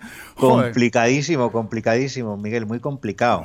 ¿eh? ahí- No, no fue fácil encontrar el sitio, pero, pero bueno, mira, me fui a la Sierra de Mariola y, y disfruté un montonazo caminando, caminando por allí. Eso sí, equipado como se debe ir en estas condiciones. Bueno, la semana pasada hablábamos del botiquín, de cómo tenía que ser, de qué colores, de dónde tenía que ir, lo importante que era. Y esta semana quedamos en que hablaremos de lo que va dentro del botiquín, que esto Sí. es una cosa importante. Sí, vamos a hablar dentro de, la- de- lo que tenemos que llevar dentro de ese, de ese botiquín. Y antes que nada dejar claro que medicamentos, lo que se conoce como esas cosas que nos tomamos cuando nos duele la cabeza o si nos damos un golpe o si nos hemos torcido un tobillo y nos tomamos algún tipo de antiinflamatorio de medicamentos no vamos a hablar, porque esos no deberíamos llevarlos como tales en un botiquín. Los tenemos que llevar simplemente para tomárnoslo nosotros. Entonces, esos no los vamos a nombrar. Tú cuando te duele la cabeza ya sabrás muy bien lo que te tomas. Y una Correcto. cosa importante, si nosotros llevamos encima algún tipo de, anestésico, eh, pues eso, voy a decir marcas, ¿eh? Tremagin o, o una aspirina normal y corriente. Bueno, pues eso está bien que lo llevemos para tomárnoslo nosotros, pero nunca se lo debemos dar a nadie en caso de que alguien nos solicite, nos pida ayuda y tengamos que usar nuestro botiquín. Correcto, más que nada porque puede ser alérgico y nosotros no lo sepamos, se lo demos, él tampoco lo sepa y la liemos. Correcto, esto es muy importante, que todo el mundo lo tenga claro, que los medicamentos los prescriben los médicos, Correcto. no los prescribimos nosotros. Yo cuando me duele la cabeza me pego un golpe en el brazo y entonces me deja de doler el brazo, en la cabeza y me duele el brazo. ¿Sí? eh, Sí. Luego Eh. se me pasa el dolor y me duelen las dos cosas, pero bueno. Ahora entiendo por qué cada vez que te veo va más magullado. Claro, Claro, es que sí. esto- bueno, pues eso es cuestión de mi mujer. Que, Bueno, pero que eso es- hay niños y no podemos hablar de eso. Que cosas que tenemos que llevar dentro del botiquín. Bueno, No nos- más que- malos tratos a Miguel. Que nos dispersamos. Oye, escucha. Sí. Bueno, importante. Vamos a empezar por las cosas que sí que tenemos que llevar, ¿vale? Ya hemos Vale. hablado lo que no, lo que si llevamos no tenemos que dárselo a nadie. Tenemos que llevar gasas estériles. Esto es importante. Van en, en envases individuales y van cerradas. Bien. Es importante que sean estériles porque si no podemos hacer, vamos, de la pupa Vamos. podemos hacer cualquier cosa y nada bueno. Correcto. ¿vale? Podemos también llevar gasas vaseli- vaselinadas, son eh, tipo linitul, es, es decir, es una gasa que se nos va a quedar adherida a la piel por el tipo de, de, bueno, por la propia vaselina que lleva. Tenemos que llevar también suero fisiológico. Es muy fácil que en la montaña nos entre alguna cosita en el ojo. Entonces estos venden unas monodosis, pues compramos monodosis y en el, en el botiquín pues llevamos dos o tres monodosis. Ajá. ¿vale? De suero, de suero fisiológico. Lo mismo con el antiséptico. El antiséptico, vale, para los que sois de antes de la ESO y todas esas cosas, lo que no- para nosotros era la, la- la antigua mercromina. La mercromina de toda la, La vida. que- mercromina. Que, te hacías un nada, te ponían aquello y parece que venías de la guerra. Claro, que ahora pues ya no se ve rojo, ahora te pringa mucho y sería la, la povidona ayudada, ¿no? O bueno, lo que es, lo- para que me entendáis todo, el betadine. El betadine. ¿eh? El betadine. Bien, es importante también que entendáis que hay betadine en monodosis. Ese es el interesante, es el que deberíamos llevar en el, en el botiquín, porque una vez abramos el bote y lo hayamos utilizado, esa pequeña monodosis, pues podemos deshacernos de él sin ningún tipo de problema. Si abrimos cualquier otro tipo de desinfectante y luego lo cerramos, difícilmente va a mantener las condiciones adecuadas que debe mantener un botiquín para que cuando lo queramos utilizar siga siendo igual de efectivo. Correcto. Bien. Vale, estas cosas que estoy diciendo del suero en monodosis, compras una caja y van 50 botellitas de suelo. Compras una caja y van 20 botellitas de, de betadine en, moto- en monodosis. Pues no pasa nada, lo compramos entre 3, 4, 5 colegas, nos lo repartimos y cada uno en su botiquín se pone sus, sus monodosis. Correcto. Bien, es importante también llevar toallitas jabonosas desechables. Son unas toallitas que llevan impregnadas en jabón, que esto para poder limpiar una, una herida rápidamente. Pensad que en la montaña no tenemos, no tenemos agua a chorros para podernos limpiar bien una herida, entonces tenemos que llevar eh, cosas para podernos limpiar. Eh, hay gente que, bueno, que no le gusta el tema de las vendas compresivas. Podríamos llevar vendas compresivas o vendas normales. Yo he oído de todo. Gente experta en primeros auxilios, instructores de primeros auxilios, que abogan porque se lleven vendas cohesivas elásticas, es decir, de estas que hacen compresión cuando nos la podemos, porque es más fácil eh, que si nos las autocolocamos se mantengan firmes y sujeten que las vendas convencionales. Pero por otro lado tienen el problema de que van a estar cortándonos la, la circulación. Entonces hay quien prefiere las vendas, las vendas convencionales, las no elásticas. Esto yo llevo de las dos en mi botiquín, ¿eh? si, si me preguntas. ¿Vale? No, pero te voy a decir que da igual las compresivas que las otras. Si luego el tío que te pone la venda es una mala bestia y, y te la aprieta y como si no hubiese un mañana te va a cortar la circulación igual. Sí, sí, eso es verdad. Tenemos que llevar también como mínimo un par de guantes de nitrilo. Yo aconsejo llevar siempre más de un par, un par de pares, pero bueno, eh, así para andar por casa, vamos a ver, con un par de guantes de nitrilo está bien. Toallitas alcohólicas, ¿vale? Las toallitas no van a abultarnos tantos como, como el gel, van a abultar un poquito menos. Y esto es lo que llevamos en el botiquín, no es lo que llevamos para cualquier otro tipo de cosa, ¿eh? es lo Mm. que es el, el botiquín. En el botiquín podemos también llevar azúcar o glucosa, y porque es posible que pueda, tengamos una bajada de azúcar o caminemos con alguien que en un momento determinado pueda tener una bajada de azúcar y llevar un sobrecito de azúcar pues le puede dar la vida. ¿eh? Bueno, otra cosa que es importante que llevemos en el, en el botiquín sería un esparadrapo hipoalergénico de tela. ¿eh? Necesitamos que lo que nos vayamos a poner tenga la capacidad de transpirar. Hay espadadrapo plástico que no transpira nada y si con el espadadrapo plástico lo que hacemos es hacer un apósito y poner una gasa y sujetarla a una herida y no tenemos la suficiente transpira- transpiración, pues es posible que para cuando queramos llegar a pues no sé, a, a un centro médico o que llegue la asistencia sanitaria, a lo mejor tenemos un problema añadido al que teníamos con la, con la herida abierta. ¿Vale? Cosas que tenemos que llevar a nivel de utensilios. Pinzas. ¿Pinzas? Ok. Una aguja. Una aguja de una aguja estéril, ¿eh? de estas de jeringa, sabes que tienen su, su propia propia Sí, sí. caperu- caperuza, que van tapadas. Es una aguja estéril que nos va a venir muy bien para poder hurgar y quitarnos una pincha ayudándonos de las pinzas. Necesitamos una herramienta de corte. Es interesante llevar unas tijeras en el, en el botiquín para ese fin. Una hoja de bisturí. ¿eh? No hace falta tampoco que tengamos un, un- un bisturí grandísimo o 20 o 30 cuchillas de bisturí. Con que tengamos la hoja es suficiente para que podamos hacer un, un pequeño cortecito. Bueno, tiritas, obviamente. Puntos de sutura adhesivos son estas tiritas pequeñas tipo Steritrips, ¿eh? que son unas tiras muy chiquititas que para poder cortar una hemorragia o sujetar un, un- un pequeño un corte que ya tenga una profundidad de 2-3 milímetros, pues nos van a venir bien para poder cerrar esa, esa herida.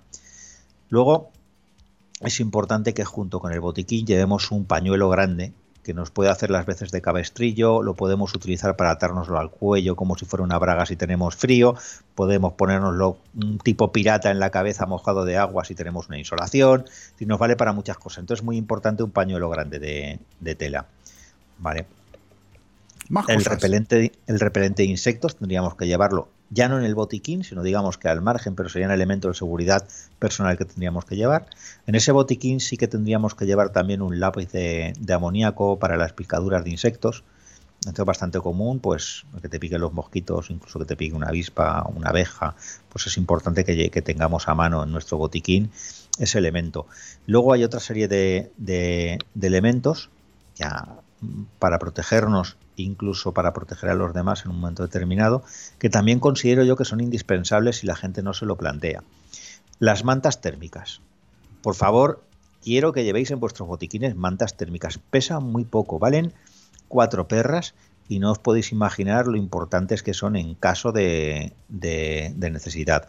Son vitales, vitales. Y luego ya hay otra serie de cosas que yo sí que aconsejo llevar también. Por ejemplo, una bolsa de basura grande. Tú dirás, ¿para qué? Pues no es para recoger los restos, los restos humanos. Una bolsa de basura grande nos puede en un momento determinado nos puede servir para que la colocándola en cierta posición nos sirva para llevar el brazo el brazo en cabestrillo ¿vale? Eh, pueda incluso hacernos de chubasquero en un momento determinado otros elementos que también tendremos que, que llevar en nuestro botiquín o bueno más que en nuestro botiquín como elementos de seguridad personal eh, pues el teléfono móvil, obviamente, cargado a 100% con batería. Hay gente que lleva en su mochila un móvil de estos antiguos, de los viejetes, de los que no son smartphone, lo llevan con la batería cargada a tope. Tú sabes que al 112, allá donde haya cobertura, vas a poder llamar aunque no tengas tarjeta SIM. Correcto. Entonces llevan el móvil ese cargado, que eso puede durar una, una eternidad, la batería de esos móviles y ya hablar con ellos, puedes estar horas hablando con ellos y te va a permitir hacer una llamada de, de emergencia. Y aquellos móviles, no sé si te acordarás, Miguel, los habían realmente pequeños. Sí, me Era acuerdo. aquella época donde los, las empresas de telefonía competían Por a ver quién hace el teléfono más pequeño y era a ver quién hace el teléfono más grande. Eso era Efectivamente. Entonces, los teléfonos, yo tengo un amiguete que cada vez que venía y me veía, se que había cambiado el teléfono, mira lo que tengo y sacaba un teléfono cada vez más pequeño que el, que el anterior. A mi amiguete, mi amiguete Juan. Pues bueno. Esto así, a bote pronto. Más cosas que podríamos llevar. Mira, yo llevo en mi botiquín también unas bolsas de, de frío químico. Son unos pequeños parches que con un impacto lo que hacen es que se enfrían. Pues bueno, en un momento determinado no le puedo dar un antiinflamatorio a alguien que ha tenido una, una torcedura o un esguince, pero sí que le puedo poner algo de frío porque, porque lo llevo. También lo hay en calor si vamos a caminar por zonas frías, ahora con este temporal que está cayendo, y salimos a la montaña, pues es interesante también tener algún dispositivo, y estos se conocen como mantas térmicas activas, ¿eh? que nos permita generar calor. Lo hay, pues igualmente que tenemos de frío, pues lo hay de calor. Unas bolsitas Para llevar, llevan un- para llevar todo esto, cuando se hagamos hacer la ruta senderismo, tenemos que haber un serpa, ¿no? O, o no, o no es necesario. No, no, porque estamos hablando de monodosis, estamos hablando de una aguja, estamos hablando de tal. Si realmente tú coges todos esos elementos y los pones en un botiquín, que ya hablamos la semana pasada de qué era un botiquín, verás que no abultan tanto. ¿eh? La manta térmica abulta muy poco. Y luego hay otros elementos comunes que tenemos que llevar en la montaña. Hablábamos el otro día del kit de reparaciones, pues la cinta americana. La cinta americana en un momento determinado nos puede hacer las veces como para, para poder cerrar ese vendaje y que se sujete la venda que acabamos de poner. ¿Y sabes lo que tenemos que llevar, Manil? ¿Qué tenemos que llevar? Un reloj para que sepamos la hora que es siempre y no nos pille la noche en la montaña y no nos pille la sirena del despertador. Pues, pues sí, sí, un reloj y una sirena también, un silbato. Manil Raga, Club Senderismo de Valencia, hasta la semana que viene. Adiós.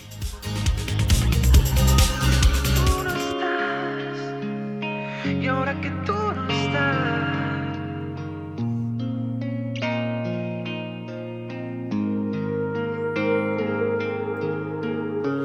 puede ser que nos dejáramos caer sin comprender y sin saber, lo perdí todo. Puede ser que olvidamos el ayer y ya lo ves, me equivoqué, te supe a poco. Y no sé si tal vez, aunque sí, ya lo sé, gritaré. El culpable aquí fui yo. Bueno, yo no soy el culpable de que se acabe el programa, pero es que llega la hora de despedirnos y yo tengo a un invitado al otro lado de la línea, de la línea de comunicación, que se llama Lode, que nos presenta su nuevo single que estáis escuchando, que es Vuelve, te lo pido. Y yo voy a que lo presente él, que se presente él. Hola Lode, ¿qué tal estás? Muy buenas, muy bien, por aquí, por, por casa. Que eso está bien, porque como ahora tenemos que estar todos encerrados entre entre Sí, no en- nos- entre Filomena, entonces Filomena y COVID, vaya pareja que se han juntado, eh. Madre mía, de verdad. Sí, la, la verdad que sí. Vaya dos. Esperábamos que el 2021 empezara mejor y, la verdad que con la Filomena esta estamos a, a las vueltas con un frío que pela, pero bueno. Empezado, empezado el año que pa' qué. Oye, empiezo con la, sí. con la fácil, la pregunta fácil. Que, ¿Quién es Lode? Pues bueno, eh, yo soy un chico normal y corriente de 27 años que, que es un, un amante de la, de la música y del baile desde bien chiquitín y que nada, que ahora estamos iniciando esa, esa nueva aventura como, como Lode para, para empezar ahí con el proyecto musical y pues nada, con muchas ganas de, de que, de que escuchéis toda la música que, que tengo preparada y, y nada más, esa sería brevemente la, la explicación de quién es Lode. Oye, ¿cuándo empezaste tú en el mundo de la música? A mí me han dicho un pajarito que tú empezaste primero bailando y luego con la música. Eh, ¿Es así o no? Sí. ¿Primero fue el baile, primero fue el baile, luego fue la música o viceversa? ¿Cómo fue Es eso? así. Fue el baile de, de primeras. Yo desde, desde pequeñito, a la edad creo que de 5 años, empecé en una agrupación de, de baile tradicional gallego. Que al estar en casa todo el día, pues eso, danzando por todas las esquinas y tal, pues mis padres al final optaron por meterme ahí para, para que gastara un poquito de energía. Y nada, a raíz de, empezar ahí de pequeñito, pues empezó a surgir un poquito más el, el interés por todo el mundo del baile en general. Y me empecé a formar en baile deportivo, ritmos urbanos, etcétera y hasta los 16, 17 años no empecé con la música como tal. Sí que la utilizaba constantemente, obviamente, para bailar, porque si no sería un poquito cuadro bailar sin música, ¿no? Pero, eh, pero bueno, eh, empecé con, con la guitarra acústica de mi madre, que apareció por, por casualidad totalmente. Y, y nada, recuerdo que la fui a, a arreglar, a que me la afinaran y a base de, de vídeos de YouTube, de, de ser muy cabezón y demás, pues fui aprendiendo poquito a poco así de, de forma autodidacta. Es decir, más o menos con 17 años tú coges la guitarra de tu madre y empiezas a tocar. Es decir, te pones por un lado el YouTube. ¿Cuánto daño ha hecho el YouTube, por cierto? Te- por- y, y cuánto bueno también, que nadie me confunda. Sí, sí, Entonces, sí, te coge- coges el YouTube, tú te pones ahí con una mano el YouTube, bueno, te lo pones ahí apoyado, empiezas a tocar la guitarra. Y la siguiente pregunta es, lo- es, es obligada. ¿Vives en el mismo sitio donde vivías con 17 años o has cambiado de casa? Eh, bueno, ahora, ahora vivo solo, pero bueno, por ejemplo, ahora mismo estoy en la casa de, de mis padres, o sea que aquí, aquí comenzó todo, o sea que, No. que nada, sigo, Tiene sigo una, en el mismo sitio. Y la pregunta, tú dirás, lo debe estar diciendo, este tonto, ¿por qué me está preguntando esto? Ojo, eh, eh, ¿qué edad tienes ahora? Curiosidad. Yo tengo 27. 27, 10 años. Tampoco voy a entrar ahí. ma- 10 años. Eh, con 17 años empezar a tocar la guitarra, para los vecinos eso es una tortura. Por eso te preguntaba si vivías en el mismo sitio o te habías, otros vecinos te habían echado. Decir, no, a ver, lo bueno es que ahora te escuchan y los vecinos dicen, joder, me- mereció la pena el tostonazo aquel muchacho del YouTube, Sí, ¿no? que hay que ver que- qué bien sonaba lo del YouTube y al principio qué mal sonaba su guitarra.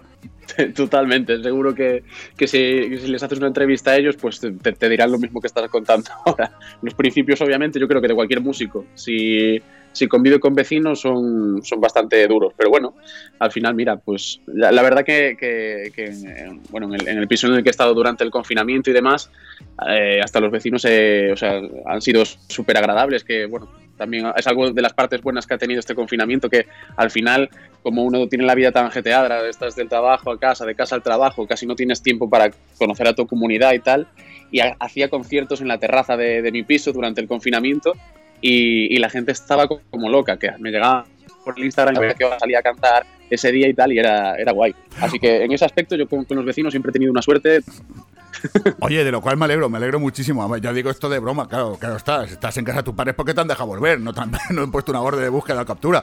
De cual está bien. Oye, eh, han dicho por aquí que participaste en La Voz en el 2017. Que eso está bien, ¿no? Eso, eh, la voz es donde están dados de espalda, ¿no? Si es que yo no veo mucho la tele. La voz es eso que están dados de espalda, tú te pones a cantar y el muchacho que está ahí en la silla le da el botón y se da la vuelta, ¿no? Que eso es, es más o menos eso. que, que entonces tienes que cantar cuando te presentaste ahí. Esto es la hostia, ¿no? Eso fue una, una locura. Yo creo que fue de, los momentos en los que más nervios pasé de, de toda mi vida, porque, a ver, yo hasta, hasta aquel entonces no había hecho que, que algún que otro concierto pues por algún local de la zona, con mi guitarra acústica, mi pedal de looper y, y poco más. Entonces el tocar en un, en un escenario así, pues de buenas a primeras impone mogollón. Pero mira, al final pues tuvimos la fortuna de que, que al señor Juanes, que fue el que, el que se giró en, en esa audición, le, le gustó la, la interpretación en cuestión y, y tuvimos suerte, sonó la, la flauta ahí. Oye, hablando de flautas, yo toco la flauta desde hace muchos años, tío. Desde, escucha, a mí sí que Sí. los vecinos, me adoran mis vecinos. Ahora luego hablaremos de mi flauta. Es que me gusta hablar con todos vosotros del tema de la flauta. Vuelve, te lo pido. Em, música y letra tuya. ¿Cómo ha sido la composición de la canción? ¿Le pones letra a la música? ¿Le pones música a la letra? ¿Qué cuentas en la canción? Fíjate si te pregunta de golpe, así, a cascoporro. Pues mira, en, en concreto con este tema eh, he contado con un equipo de, de composición y de producción. Eh, lo hemos hecho todo en, conjunto y, bueno, eh, toda la, premisa de la, de la canción y tal partía pues de, de una historia ficticia, porque hay mucha gente que me pregunta ahora por las redes y tal, ¿estás bien? Y me, dicen de estas cosas, pero, pero nada, es una, es una historia, gracias a Dios, de ficticia y que, que, bueno, habla un poquito pues de- de esa persona que, que yo creo que ha pasado un montón de veces, de que uno no sabe lo que tiene hasta que lo pierde. Y, y bueno, trata un poquito en esa historia de, ese personaje que le está pidiendo a la otra persona encarecidamente que vuelva. Y no sé, buscamos ahí un poquito ese, ese contexto porque después de haber lanzado mi primer single múltiple, eh, como me gustan también mogollón las baladas, yo eh, le comenté al equipo que, era necesario tener una balada para poder defender el, proyecto y, surgió esta idea. Así que conjunto al videoclip y demás, yo creo que quedó- una, una cosa bastante chula. Así. ¿es más difícil bailar o cantar? Mm, pues no sé qué decirte. Yo creo que, a ver, tienen dificultad ambas para, para controlar, es como todo, ¿no? Eh, no sé, te, diría que, es que al fin y al cabo yo estoy ensayando tanto para bailar como para cantar a la misma medida prácticamente. Entonces, eh, cualquiera de las dos de las dos disciplinas, como cualquier otra disciplina del arte, tiene, tiene mogollón de horas atrás de, de ensayo. Así que, que, bueno, yo creo que están por igual, ¿eh? que no hay algo más difícil que otra cosa. Ahora no podemos juntarnos por el tema del COVID y del confinamiento y de que no podemos hacer conciertos, pues se pueden juntar en la comunidad valenciana cuatro personas. Pues fíjate, si tú llevas, tú actúas tú solo, te pueden ver tres, pero como lleves acompañamiento, se acabó el concierto, hacer el concierto solo. Pero llegará un momento que nos podamos juntar las personas, más tarde que temprano. Digo, no, no más temprano que tarde, lo Sí, había dicho sí, por Dios. Que escúchame, que yo eh, hablabas tú de la flauta, que yo soy un erudito de la flauta dulce y a mí lo que me molaría mogollón es que si algún día nos vemos, tú estás en Coruña, yo estoy en Valencia, pero yo qué sé, los caminos del Señor son inescrutables. Esto nunca se sabe lo que puede pasar. Cualquier día nos juntamos y, y déjame, pero si eres tú, y, y- y yo te digo, y yo soy yo. Que mm, a mí me gustaría tocar un día si nos juntamos, si yo voy a verte, si tú vas a por Valencia y voy a verte, o si yo voy por ahí por Galicia, que tocar yo, acompañarte con mi flauta en alguna canción. ¿Tú eso lo, lo ves? Pues sin problema, yo, yo encantado, claro que sí. Esto se, esto se graba. Lo sabes, Adelante. ¿no? Se graba, que, que esto se graba, luego no vale echarse para atrás.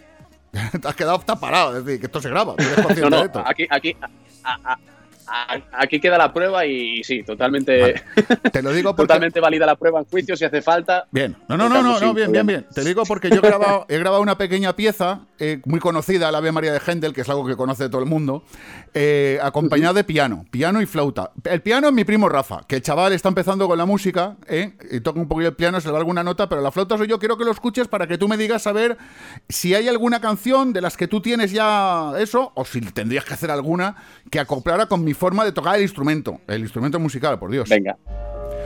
Al piano no le hagan mucho caso, que es mi primo y falla más que una escopeta caña, ¿eh? Ahí voy.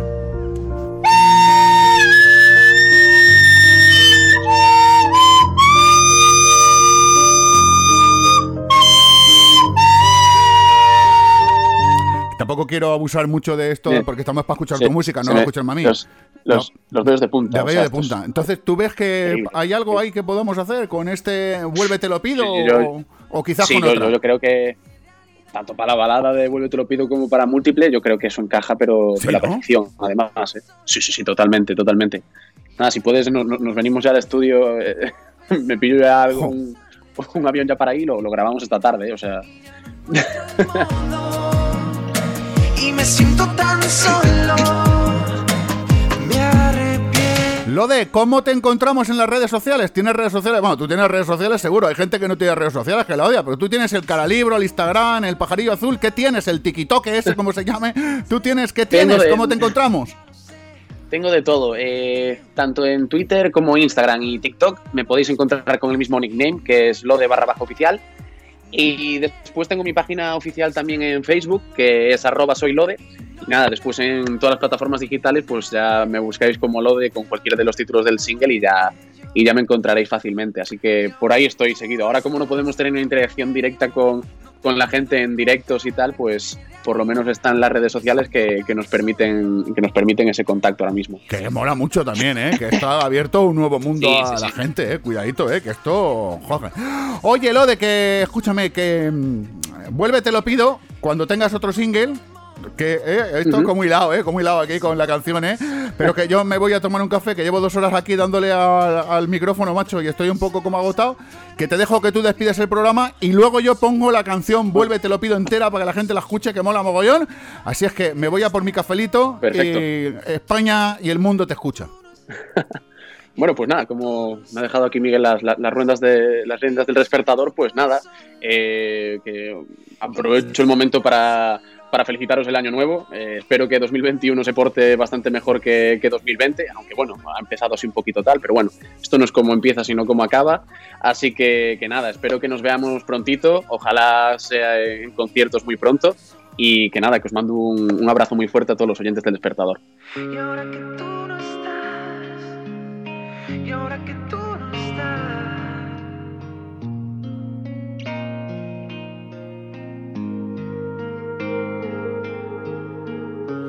Puede ser que nos dejáramos caer sin comprender y sin saber, lo perdí todo. Puede ser que olvidamos el ayer y ya lo ves, me equivoqué, te supe a poco. Y no sé si tal vez, aunque sí, ya lo sé, gritaré. El culpable aquí fui yo. Y ahora que tú no estás, el tiempo viene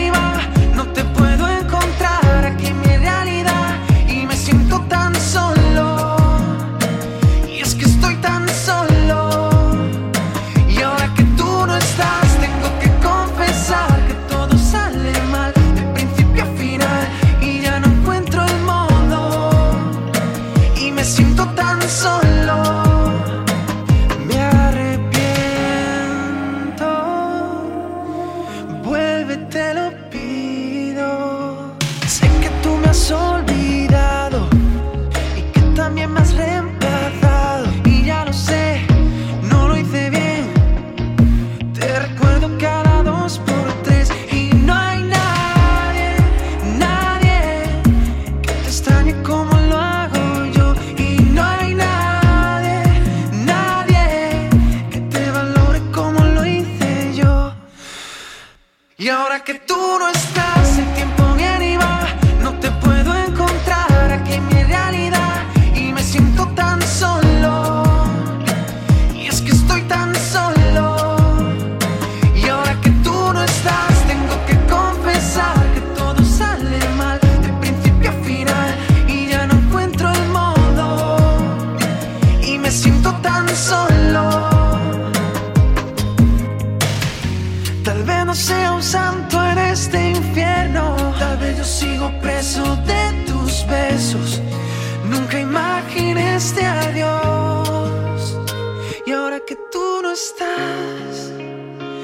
ahora que tú no estás.